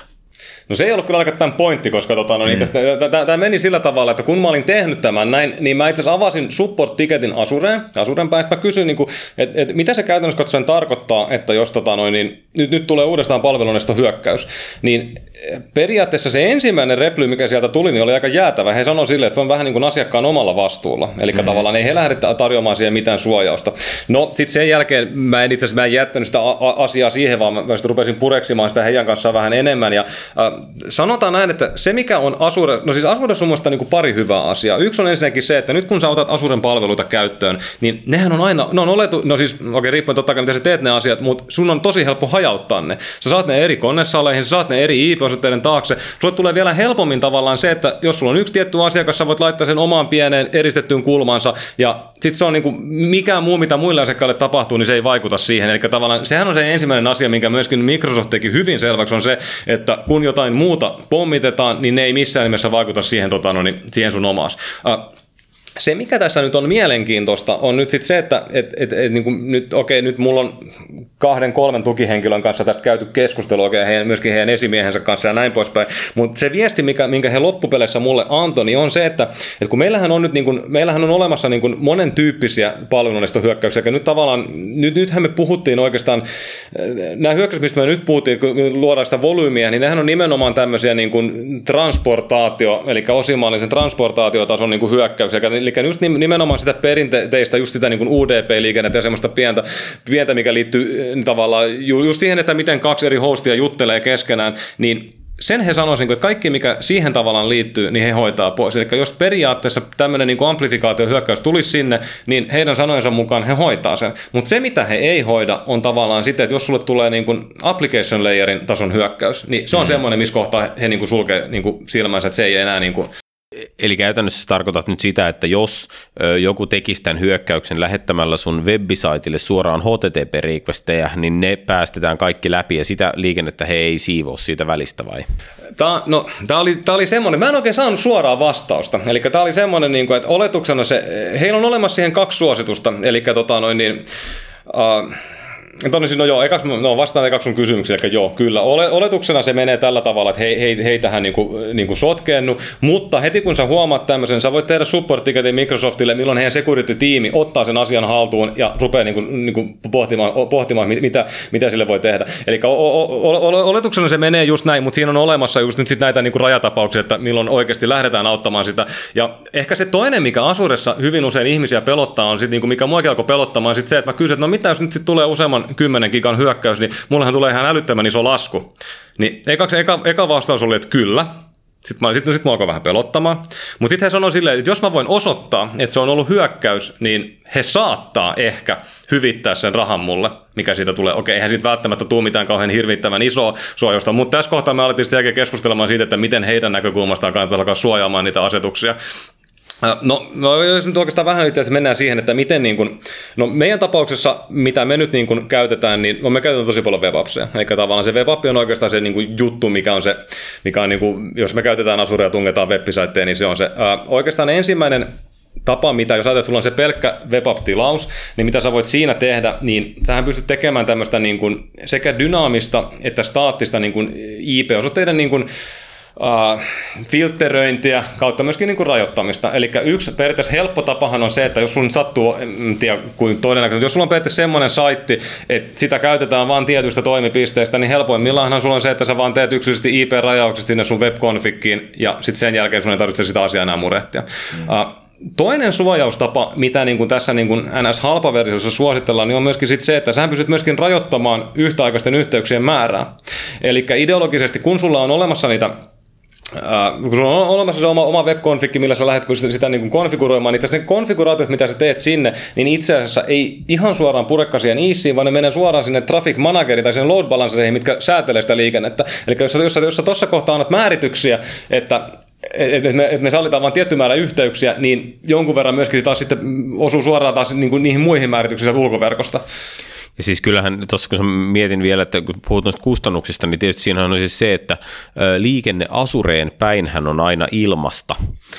Eli periaatteessa tullaan niin kuin sellaiseen tilanteeseen, että jos sulla on esimerkiksi vaikka web-appi, joka pyörii yhdellä small instanssilla, niin silloin niin kuin tavallaan ainoa, mistä sä voit joutua maksamaan, on se, että jos joku onnistuu saamaan sen sun small instanssin lähettämään liikennettä niin kuin putken täydeltä ulospäin, siitähän sä joudut maksamaan. Mutta auto, auto, autoscaling ja transaktiot, storage ja tälleen, niin kyllä siinä jotain kustannuksia kyllä, tulee toki, enemmän. Mutta, mutta, mutta, tarkoitan sitä, että nimenomaan niin palveluista hyökkäys, siinä tulee niin kuin se, että sä aika äkkiä saturoit sen yhden webinoden, että se, mm, niin kuin, niin kuin, ei se, se ei ole niin kuin määrätöntä, mitä sä voit aiheuttaa yhden webinoiden kautta. Autoscale on sitten oma riski. Joo, siis, se, niin, siis tämä oli nimenomaan se, mistä tavallaan niin tuosta autoscaleista, kun oli puhetta, niin tämä oli se heidän ensimmäinen ratkaisu siihen, niin kuin, että, että jos mä enabloin autoscale, niin kaikki liikenne, mikä sinne tulee, niin he kyllä hoitaa sen. Mutta sitten siinä tulee just nimenomaan se, että sitten se alkaa maksamaan vähän liikaa. Että jos ajatellaan, että sä hostat vaikka paikallisen sählykerhon sivuja ja sinne tulee 400 gigaa liikennettä, niin mä en ole ihan varma, haluaisin maksaa sitä. Että tästä tavallaan tulee se, että jälleen kerran korostuu taas se, että kuinka tärkeä on konfiguroida se Azure oikein, että sinne pääse tuommoisia niin kuin Mut noin mitä sanoit, noin tricksit, tipsit, tricksit, eli, eli IP-rajoitukset ja, ja sitten no, webconfig, eli konfiguraatiorajoitukset siihen, että mitä se palvelee se, tai montako sokettia tai mitä tahansa se palveleekaan se verkkoapplikaatio, niin, toi, niin e- ehkä tässä niin kuin hyvä rajanveto on tämä, että Azure ei tarjoa tämmöisiä verkkopesureita – Joo, Eli ei. tavallaan näähän on samoja, mitä sä voit niin kuin on premissa toista voinut käyttää ihan samoja niin. keinoja. Puhutaan niin kuin, niin kuin palomuuri IP-rajoituksista ja applikaation niin kuin quoteista ja limiteistä, mutta jos siihen väliin osuu, niin siinä, siellä ei ole semmoista, semmoista automaattista, hei, että nyt meillä palvelulla on automaattisesti täällä tämmöinen pesuri, joka hoitaa sitten tämän pois, paitsi ne UDP, niin, jot, siis jot, jot, jot, jot, jot, jotka on myöskin blokannut niin kuin periaatteessa palomuuritasolla. Niin, ja eikö tässä nyt siis musta voi ajatella näin, että siis layer 7 hyökkäykset, siis se mikä tulee niin kuin sen sovelluksen liikenteen seassa, niin sitä ei niin kuin automaattisesti mitenkään suojata. Ja aika vaikeahan, no ei vaikea, voisi niitä olla pesureita, mutta mä luulen, niin se, toi on varmaan vähän sellainen bisnesjuttu, voisi niitä sinne laittaa, mutta joutuisi varmaan nostaa hintoja meidän suuntaan. Joo, eli se, sehän, se, niin ja siis sanotaan, että se Asuren ratkaisu on se, että käyttää kolmansia osapuolia. Eli nyt tavallaan se, mikä Asuren päästä ensimmäinen vasta, kun mä tietenkin sanoin, niin kuin, että autoscale on niin kuin, ei me voida tuohon tuohon lähtee, onko jotain muuta, niin ensimmäinen, mikä sieltä tavallaan tuossa kohtaa tuli, niin ottakaa Barracudaa käyttöön ja ottakaa Upservice, eli se asepalvelu käyttöön. Elikkä, sehän on halpa. Niin, eli nyt, nyt, nyt, nyt, nythän me, jos me mietitään tavallaan, niin kuin, että mistä tavallaan niin kuin, ää, niin kuin asekin niin kuin Environment koostuu, niin sulla on oletuksenahan, sulla on siellä jo niin kuin 2P2, eli sehän on premium-tason service, eli sulla on periaatteessa siellä kaksi noodia, mitkä yksi, ne maksaa about 400 euroa kappale. Ja sitten kun on, sulla on ne siellä pohjalla, eli sehän miten Application Service Network eroaa perinteisestä webapista on se, että sä saat ne security groupit sinne, sä pystyt hallitsemaan sitä verkkoa paremmin. Ja tästä me taas sitten päästään, kun sä pystyt hallitsemaan sitä verkkoa paremmin, sä voit myöskin asentaa sinne sitten omia tavallaan niin kuin suorituslaitteita, eli tässä tapauksessa nyt sitten Barracudan Web Application Firewall, Ja heidän ehdotuksensa nimenomaan oli se, että stäkkää sinne ison kasan barracudia ja sitten tota noin, niin, ottaa aseen käyttöön ja menee sillä, mutta aika kallista. Niin, oh. eli, eli tavallaan niin kuin, jos sä käytät tätä niin, kuin niin sanottua normaalien ihmisten paassia, eli Upservicea sellaisenaan, niin sulle ei ole hirveästi niin kuin mahdollisuuksia. Azure Marketplace myy niin kuin virtuaaliapplensseja, just ne Barracuda ja kaikenlaista muutakin, mutta jos sä haluat ne käyttöön, niin sun pitää ottaa Upservice environmentti. Kyllä, ihan ehdottomasti joo. Ja, ja silloin me puhutaan siitä, että niin kuin kustannukset lähtee niin kuin tonnista kuussa, eikö niin? No aika, aika ei taida tonnissa varmaan riittää, kyllä se, se alkaa siinä kohtaa jo maksaa, että okei, nythän tässä on myöskin sitten semmoinen vaihtoehto, on myöskin sitten se, että jos mennään vähän taaksepäin, eli tavallaan ei oteta sitä niin webappia käyttöön, vaan otetaan ihan perinteinen virtuaalikone, silloinhan sä pystyt saamaan niitä virtuaaliverkkoja, silloin sä pystyt ehkä vähän sitä tekemään halvemmalla, mutta se alkaa olla myös aikamoinen häkkyrä, ja jos ajatellaan, että nyt edelleen niin kuin on kuitenkin ihminen, joka ei halua joka päivä, niin kuin ei ole tehnyt hirveästi sen asian kanssa töitä tai ei halua sitä joka päivä valvoa, niin se on aika raskas ottaa käyttöön. No sitten se on IASia ja siinä on IASis on IASin hallintakustannukset. Niin, on. Ja ylipäätänsä se verkkojen konfigurointi sun muut, että et, et kyllä tuossa kohtaa, niin kun, no sehän, tuleeko tästä nyt sitten se hyvä aasinsilta tavallaan siihen, että et miten me tavallaan se asia ratkaistiin, niin mehän käytettiin tässä nyt sitten nyt sitten tosiaan kolmannen, kolmannen osapuolen palvelua, eli se mihin itse lopulta päädyin, oli Cloudflare. Eli se, niin kun, no mikä se on? No niin, nyt Eli jos nyt avataan sitä tavallaan, mun ajatusmaailma tässä nyt on se, että tota, niin mehän ollaan joka tapauksessa, me laajennetaan useampaan paikalliseen konesaliin, mutta totta kai hyödynnetään myöskin Asurea.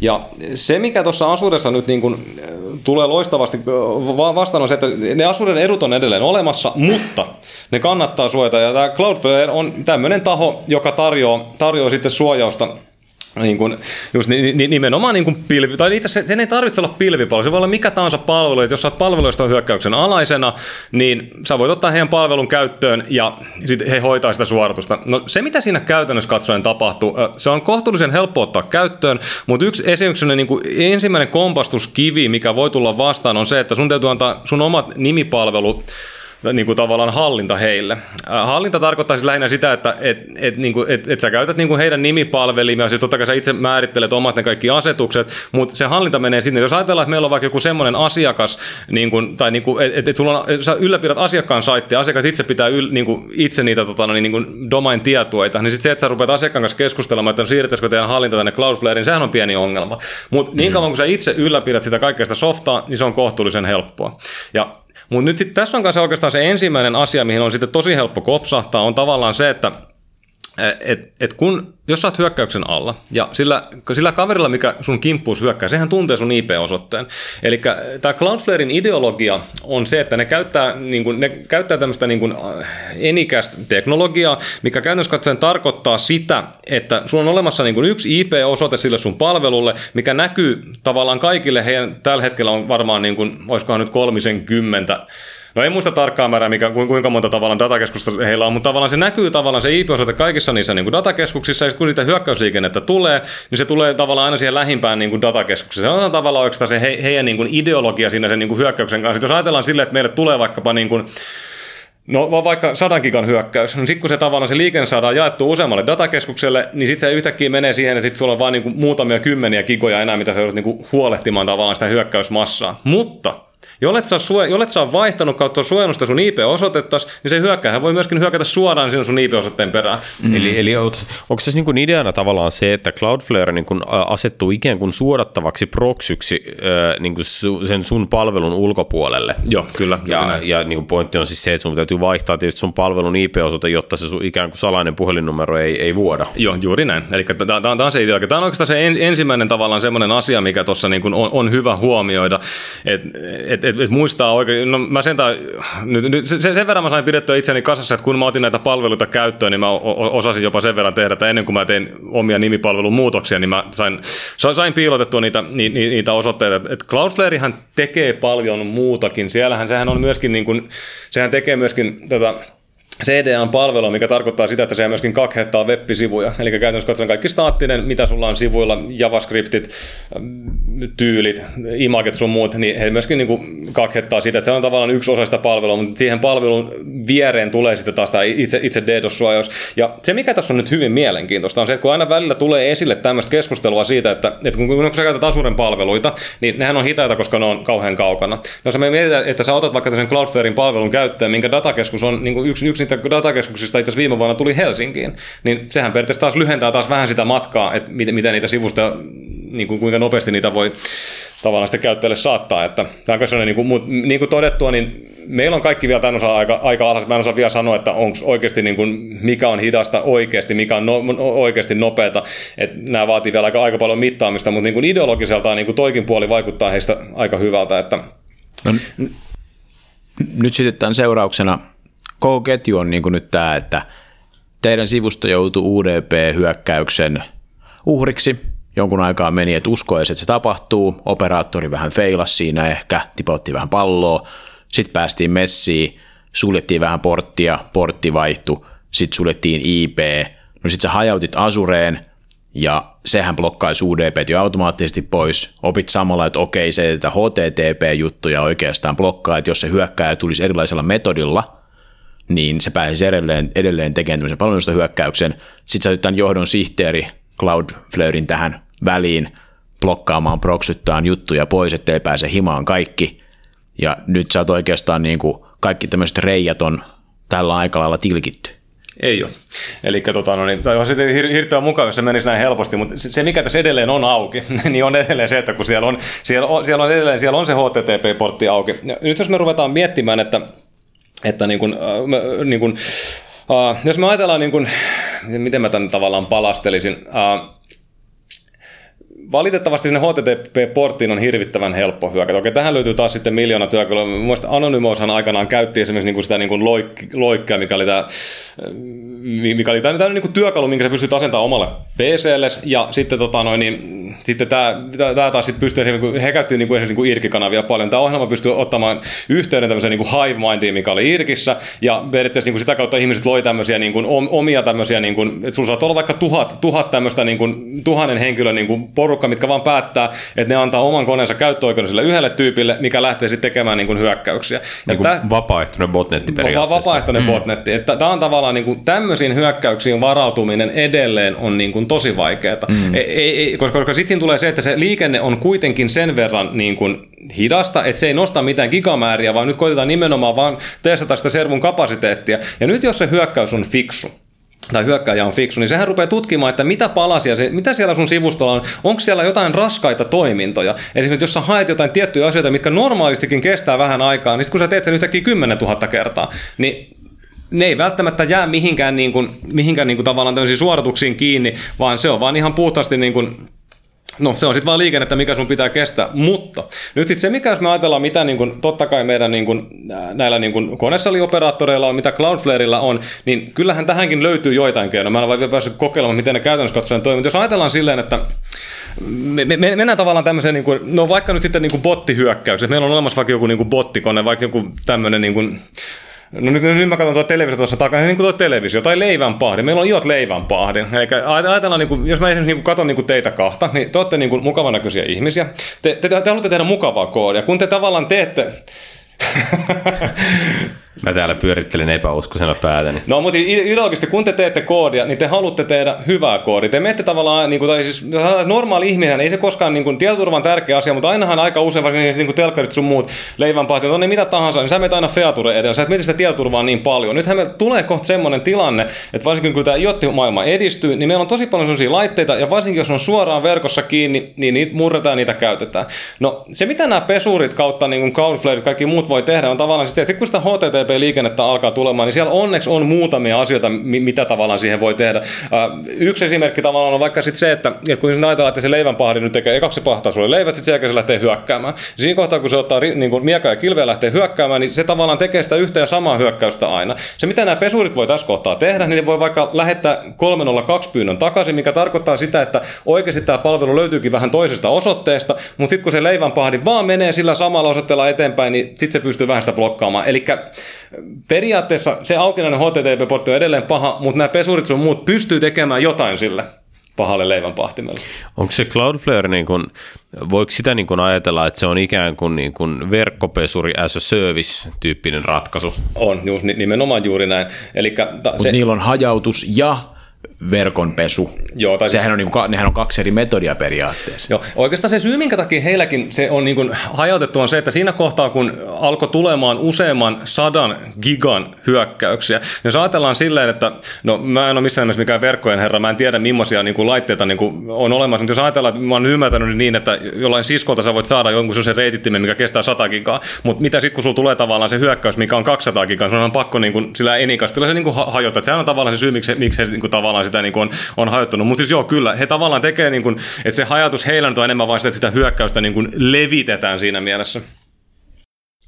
Eli, eli he tavallaan niin kuin pää, saavuttaa sen tilanteen, että yksikään niin kuin Cloudflaren laite ei saturoidu tukkoon siitä liikenteestä, Kyllä. jotta he pystyisivät sen oikeasti suodattamaan. Joo, juuri näin. Tämä on tavallaan siinä se niin kuin pointti ja tuo sitä, sitä kautta sitten turvaa, että mutta nyt sitten valitettavasti kyllähän näissäkin nyt sitten niin kuin mikään palveluhan nyt ei ole koskaan täydellinen. Eli mä oon myöskin, niin kuin, no ensinnäkin Asuresta mä kuulin semmoisen huhun, että nyt niin kuin mehän todettiin tässä, että jos tulee tämmöinen UDP-hyökkäys, niin sitten sen kaikki on hyvin. Mutta mä luin, luin valitettavasti internetistä, nämä on varmasti vaan pahoja puheita, mutta jos se hyökkäys menee 60 tai 80 gigan asteikolle, niin siinä kohtaa Asure vaan toteaa, niin kuin, että sorry, että me enää sua asiakkaaksi. Että se on tavallaan aika, niin kuin, mä en tiedä, onko tämä totta, regional director ehkä osaisi sanoa, että onko se totta, mutta tavallaan tulee, tulee oikeastaan semmoinen niin kuin, jonkunlainen raja vastaan, että jos sä oot periaatteessa se kerrostaloasukki, minkä luokse koko ajan tulee äänekkäitä bileitä, niin jossain kohtaa sut vaan ajetaan pois. Tai siis he toteaa, että, että mieti jotain muita ratkaisuja, millä sä voit suojata tätä asiaa. Mm.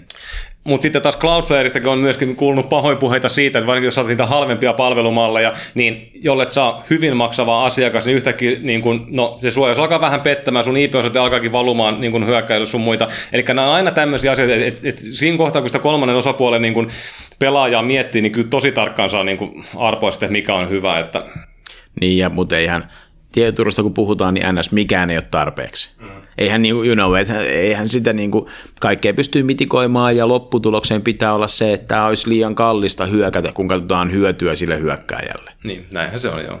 Mi, niin kuin, mihin tavallaan nyt vaikka Cloudflaren käytöllä, niin mihin se saadaan se rima nostettua, että sen kanssa niin kuin kaksi gigabittiä ei tunnu enää missään tai niin kuin tälleen, mutta mut, mut missä me niin kuin mennään, kuinka, kuinka niin kuin ikuinen kilpajuoksu tämä on, paljon se joudut maksamaan Cloudflareista, jotta saat torjuttua kaikki sellaiset hyökkäykset, ne on, ne on niin kuin relevantteja. Mutta jos nyt otetaan tämä worst case mitä sanoit, että teille tuli gigan hyökkäys UDP. Ää, no siis me, meille, meille, tuli loppupeleissä, meille tuli, meille tuli useamman gigan hyökkäyksiä, mutta onhan nämä, onhan nämä tosi pieniä, että tavallaan se, miten ne siis niin Cloudflare markkinoi heitä, niin heillehän peruskauraa on 50 gigan hyökkäykset. Mikä sitten taas siinä mielessä, mua alkoi välillä vähän jännittää se tuossa, kun mä kävin niin kuin paikallisten toimintaan, niin kuin en mä jännittää, mutta tavallaan kun mä olen käynyt nyt muutamien toimijoiden kanssa keskusteluita siitä, että millaisia hyökkäyksiä on torjuttu, niin ne isoimmat on ollut 30-40, mutta jos ajatellaan, että nythän maailmalla hiljattainhan tehtiin yhden teratavun hyökkäys, niin jos mulle tulee yhden teratavun hyökkäys ja mä olen suomalaisella operaattorilla, niin mä en ole ihan varma, että mitä siinä tapahtuu. Uh, mutta vastauksena Jounin kysymykseen, niin... No sunetti on tukossa eka. niin, niin tosiaankin Cloudflareillähän se, niin kun, se, se, mistä se on hirvittävän kiva, niin perusversio on ilmainen. Eli tavallaan tämä menee sillä tavalla, että jos haluat vain kokeilla, miten se palvelu toimii, niin pistä sen paikallisen sählykerhon sivut sinne, se ei maksa mitään. Professional-versio, missä saat myöskin vähän palomuuripalveluita, liittyen lähinnä just nimenomaan Layer 7 palomuuripalveluihin, se maksaa 20. Business-versio maksoi 200 euroa, ja sitten siinä kohtaa, kun sulla on oikeasti se tilanne, että sua pommitetaan kunnolla, niin muistaakseni hintalappu oli 5000 euroa plus ylittää, kyllä se sitten alkaa maksamaan, kun se hyökkäyksen niin kuin, kokokin kasvaa. Että siis näissä, niin kuin, 5000 euroa niin kuin, kuukaudessa. Mitä se niin kuin, sisältää? Tai siis, niin kuin, et, et toi, toihan kuulosti siltä, että jos niin kuin perusversio on ilmainen, niin periaatteessa sun kannattaa niin kuin, laittaa kaikki webisaitit Cloudflarein taakse, jotta sun on oikea konfiguraatio valmiiksi olemassa. Ja sitten vaan siinä kohtaa, kun sitä hyökkäystä rupeaa tulemaan, niin lyöt luottokortin numeron sisään, että no nyt ruvetaan niin kuin, nostaa tavallaan palvelutaso. Onko tämä niin kuin, se oikea malli? No mä en tiedä, onko se oikea malli, mutta niin mä toimin. Mutta mut jos kahdella kypällä saa sen, että sinne saa ne konfit jo No joo. Niin kuin vähän, joo. Tra- vähän transport level, niin sehän on tosi jees. Mutta siis sanotaan näin, että, ja hän itsekin sanoo, että tavallaan se niin kuin, no sanotaan, että se 200 euroa kuussa on semmoinen, että, jos sut on kerran niin kuin laitettu matalaksi, niin sä aika millään maksat sen 200 euroa kuussa. Okei, näissä on aina piilokuljetus. Kun sä yhdetät sinne SSL-suojauksessa, sä haluat ottaa tietynlaisia palomuuripalveluita, kyllä se aina vähän stäkkäytyy, aina se tulee vähän ekstra hintaa. Mutta sitten taas, jos mä vertaan sitä sille, että mä rupesin rakentamaan hirveätä barracuda-klusteria, niin maksaa sekin. Että kyllä, niin kuin, ehkä se summa summarum on se, että et, et nyt kun meille tulee niin kuin leivänpahtimia, mitkä hyökkää ihmisten kimppuun, ehkä ihmisten kimppuun, mutta tota, no, niin, muiden järjestelmien kimppuun, niin jollekin se joudut jossain kohtaa maksamaan. Et joko se on tavallaan se hyökkääjä, tai sitten se on tavallaan se niin kuin kolmannen osapuolen toimi, mutta jollekin tavalla. Kyllä niitä, ehkä tässä kohtaa ehkä jopa suosittelin, että kannattaa jokaisen miettiä, että pitäisikö jotain suojauksia ottaa käyttöön, ellei niitä ole. Mutta näin ö, Azure-mielessä mietitty on se vinkkeli, mistä mä eniten niin kuin asioita ehkä katson, niin yksi on se, niin Azure ei tarjoa DDoS-suojausta kategorisesti, mutta jos teidän tämä palvelu, mitä kohtaan hyökättiin, olisi ollut Azuressa, niin harmia ei olisi tullut. Paitti sitten teidän tähän työpisteverkkoon myöhemmin tuolla tavalla. Käytännössä Ja katsoen... Cloudflarea nä- ei nä- olisi tarvinnut, ja ne olisi ollut Azuren peruskustannukset. Käytännössä katsoen juuri näin, mikäli mä nyt ymmärsin sen oikein tämän keskustelun, että tämä on selkeästi semmoinen asia, mikä niin kuin, okei, tämä on vanhaa juttua, mutta myöskin niin kuin, Mutta ei ole paljon käytännön, jengillä ei ole käytännön kokemusta. Niin, Niin. kuin hän sanoi, että onhan noin niin kuin, jengi kelaa, että niitä ei tuu sen takia, että ne on aika harvinaisia. Samaan aikaan kustannukset tuossa on tosi pienet. Eli se, että noita tapahtuu enemmän, niin se on pikemminkin ihmiskunnan, niin kuin, se on todistus ihmiskunnan moraalista selkärangasta, eikä niinkään siitä, että firmalla ei olisi 50 heittää Aasiaa. ihan, ihan niin kuin oikeasti, ei, se, niin kuin, ei se ole niin hankalaa. Kyllä. Mutta mut siis joo, siinä mielessä toi on ihan totta, että jos, ajatellaan mitkä on Asuren plussia tässä, niin on sitten se, että sä saat ihan niin kuin out of the box, sä saat niitä tiettyjä ihan perustason suojauksia, eli periaatteessa sun ei niin kuin pitäisi, niin kauan kun se liikenne ei tule sinne sun porttiin 8443, niin Asure lupaa ja vannoo, että se hoitaa ne kaiken.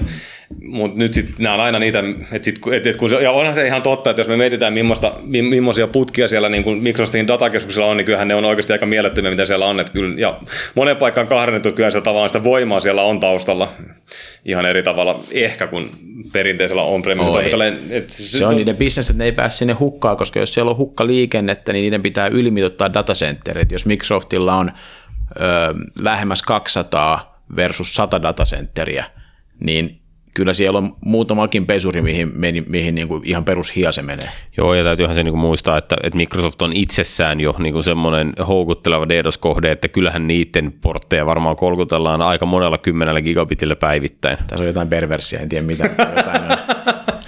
Jouni kolkuttelee Microsoftin portteja. No oho. Hei, varttia vajaa neljä perjantai. No. Aurinkokin meni piiloon, kun jäbä heitti tuon läpä. Kuka to heitti? No kuitenkin. Hei, siitä huolimatta, että perjantaina aurinko meni pilveen ja näin. Pilveen? Se oli muuten itse asiassa aika sopiva läppä tähän kohtaan. Oli, oli kyllä tosi hyvä Jouni, hei. Hei, to, tosi mielenkiintoinen tämmöinen synke, loppukohti synkentyvä tarina, vähän niin kuin tämä säätössä ulkona. Ja, tota, ja niin kuin, aika mielenkiintoisia haasteita pistit noin niin kuin tulevaisuuden verkkoadministraattoreille. Että kyllähän toi pistää kovasti miettimään, että mitä mun pitäisi tehdä eri tavalla seuraavassa palveluympäristössä, mitä mä teen. Niin, se on ainakin hyvä pitää mielessä, että jotain voi käydä. Ja on, on toi tavallaan, jäbäkin on ollut sitten mutsiluna vähän rentoutuu se tälleen ja sitten tulee tämmöinen story, niin organisaatio kuin organisaatio ei varmaankaan ole tuohon tarpeeksi varautunut, niin A, tämä on niinku vähän synninpäästöä myöskin, että ei tarvi olla niinku ihan rikki.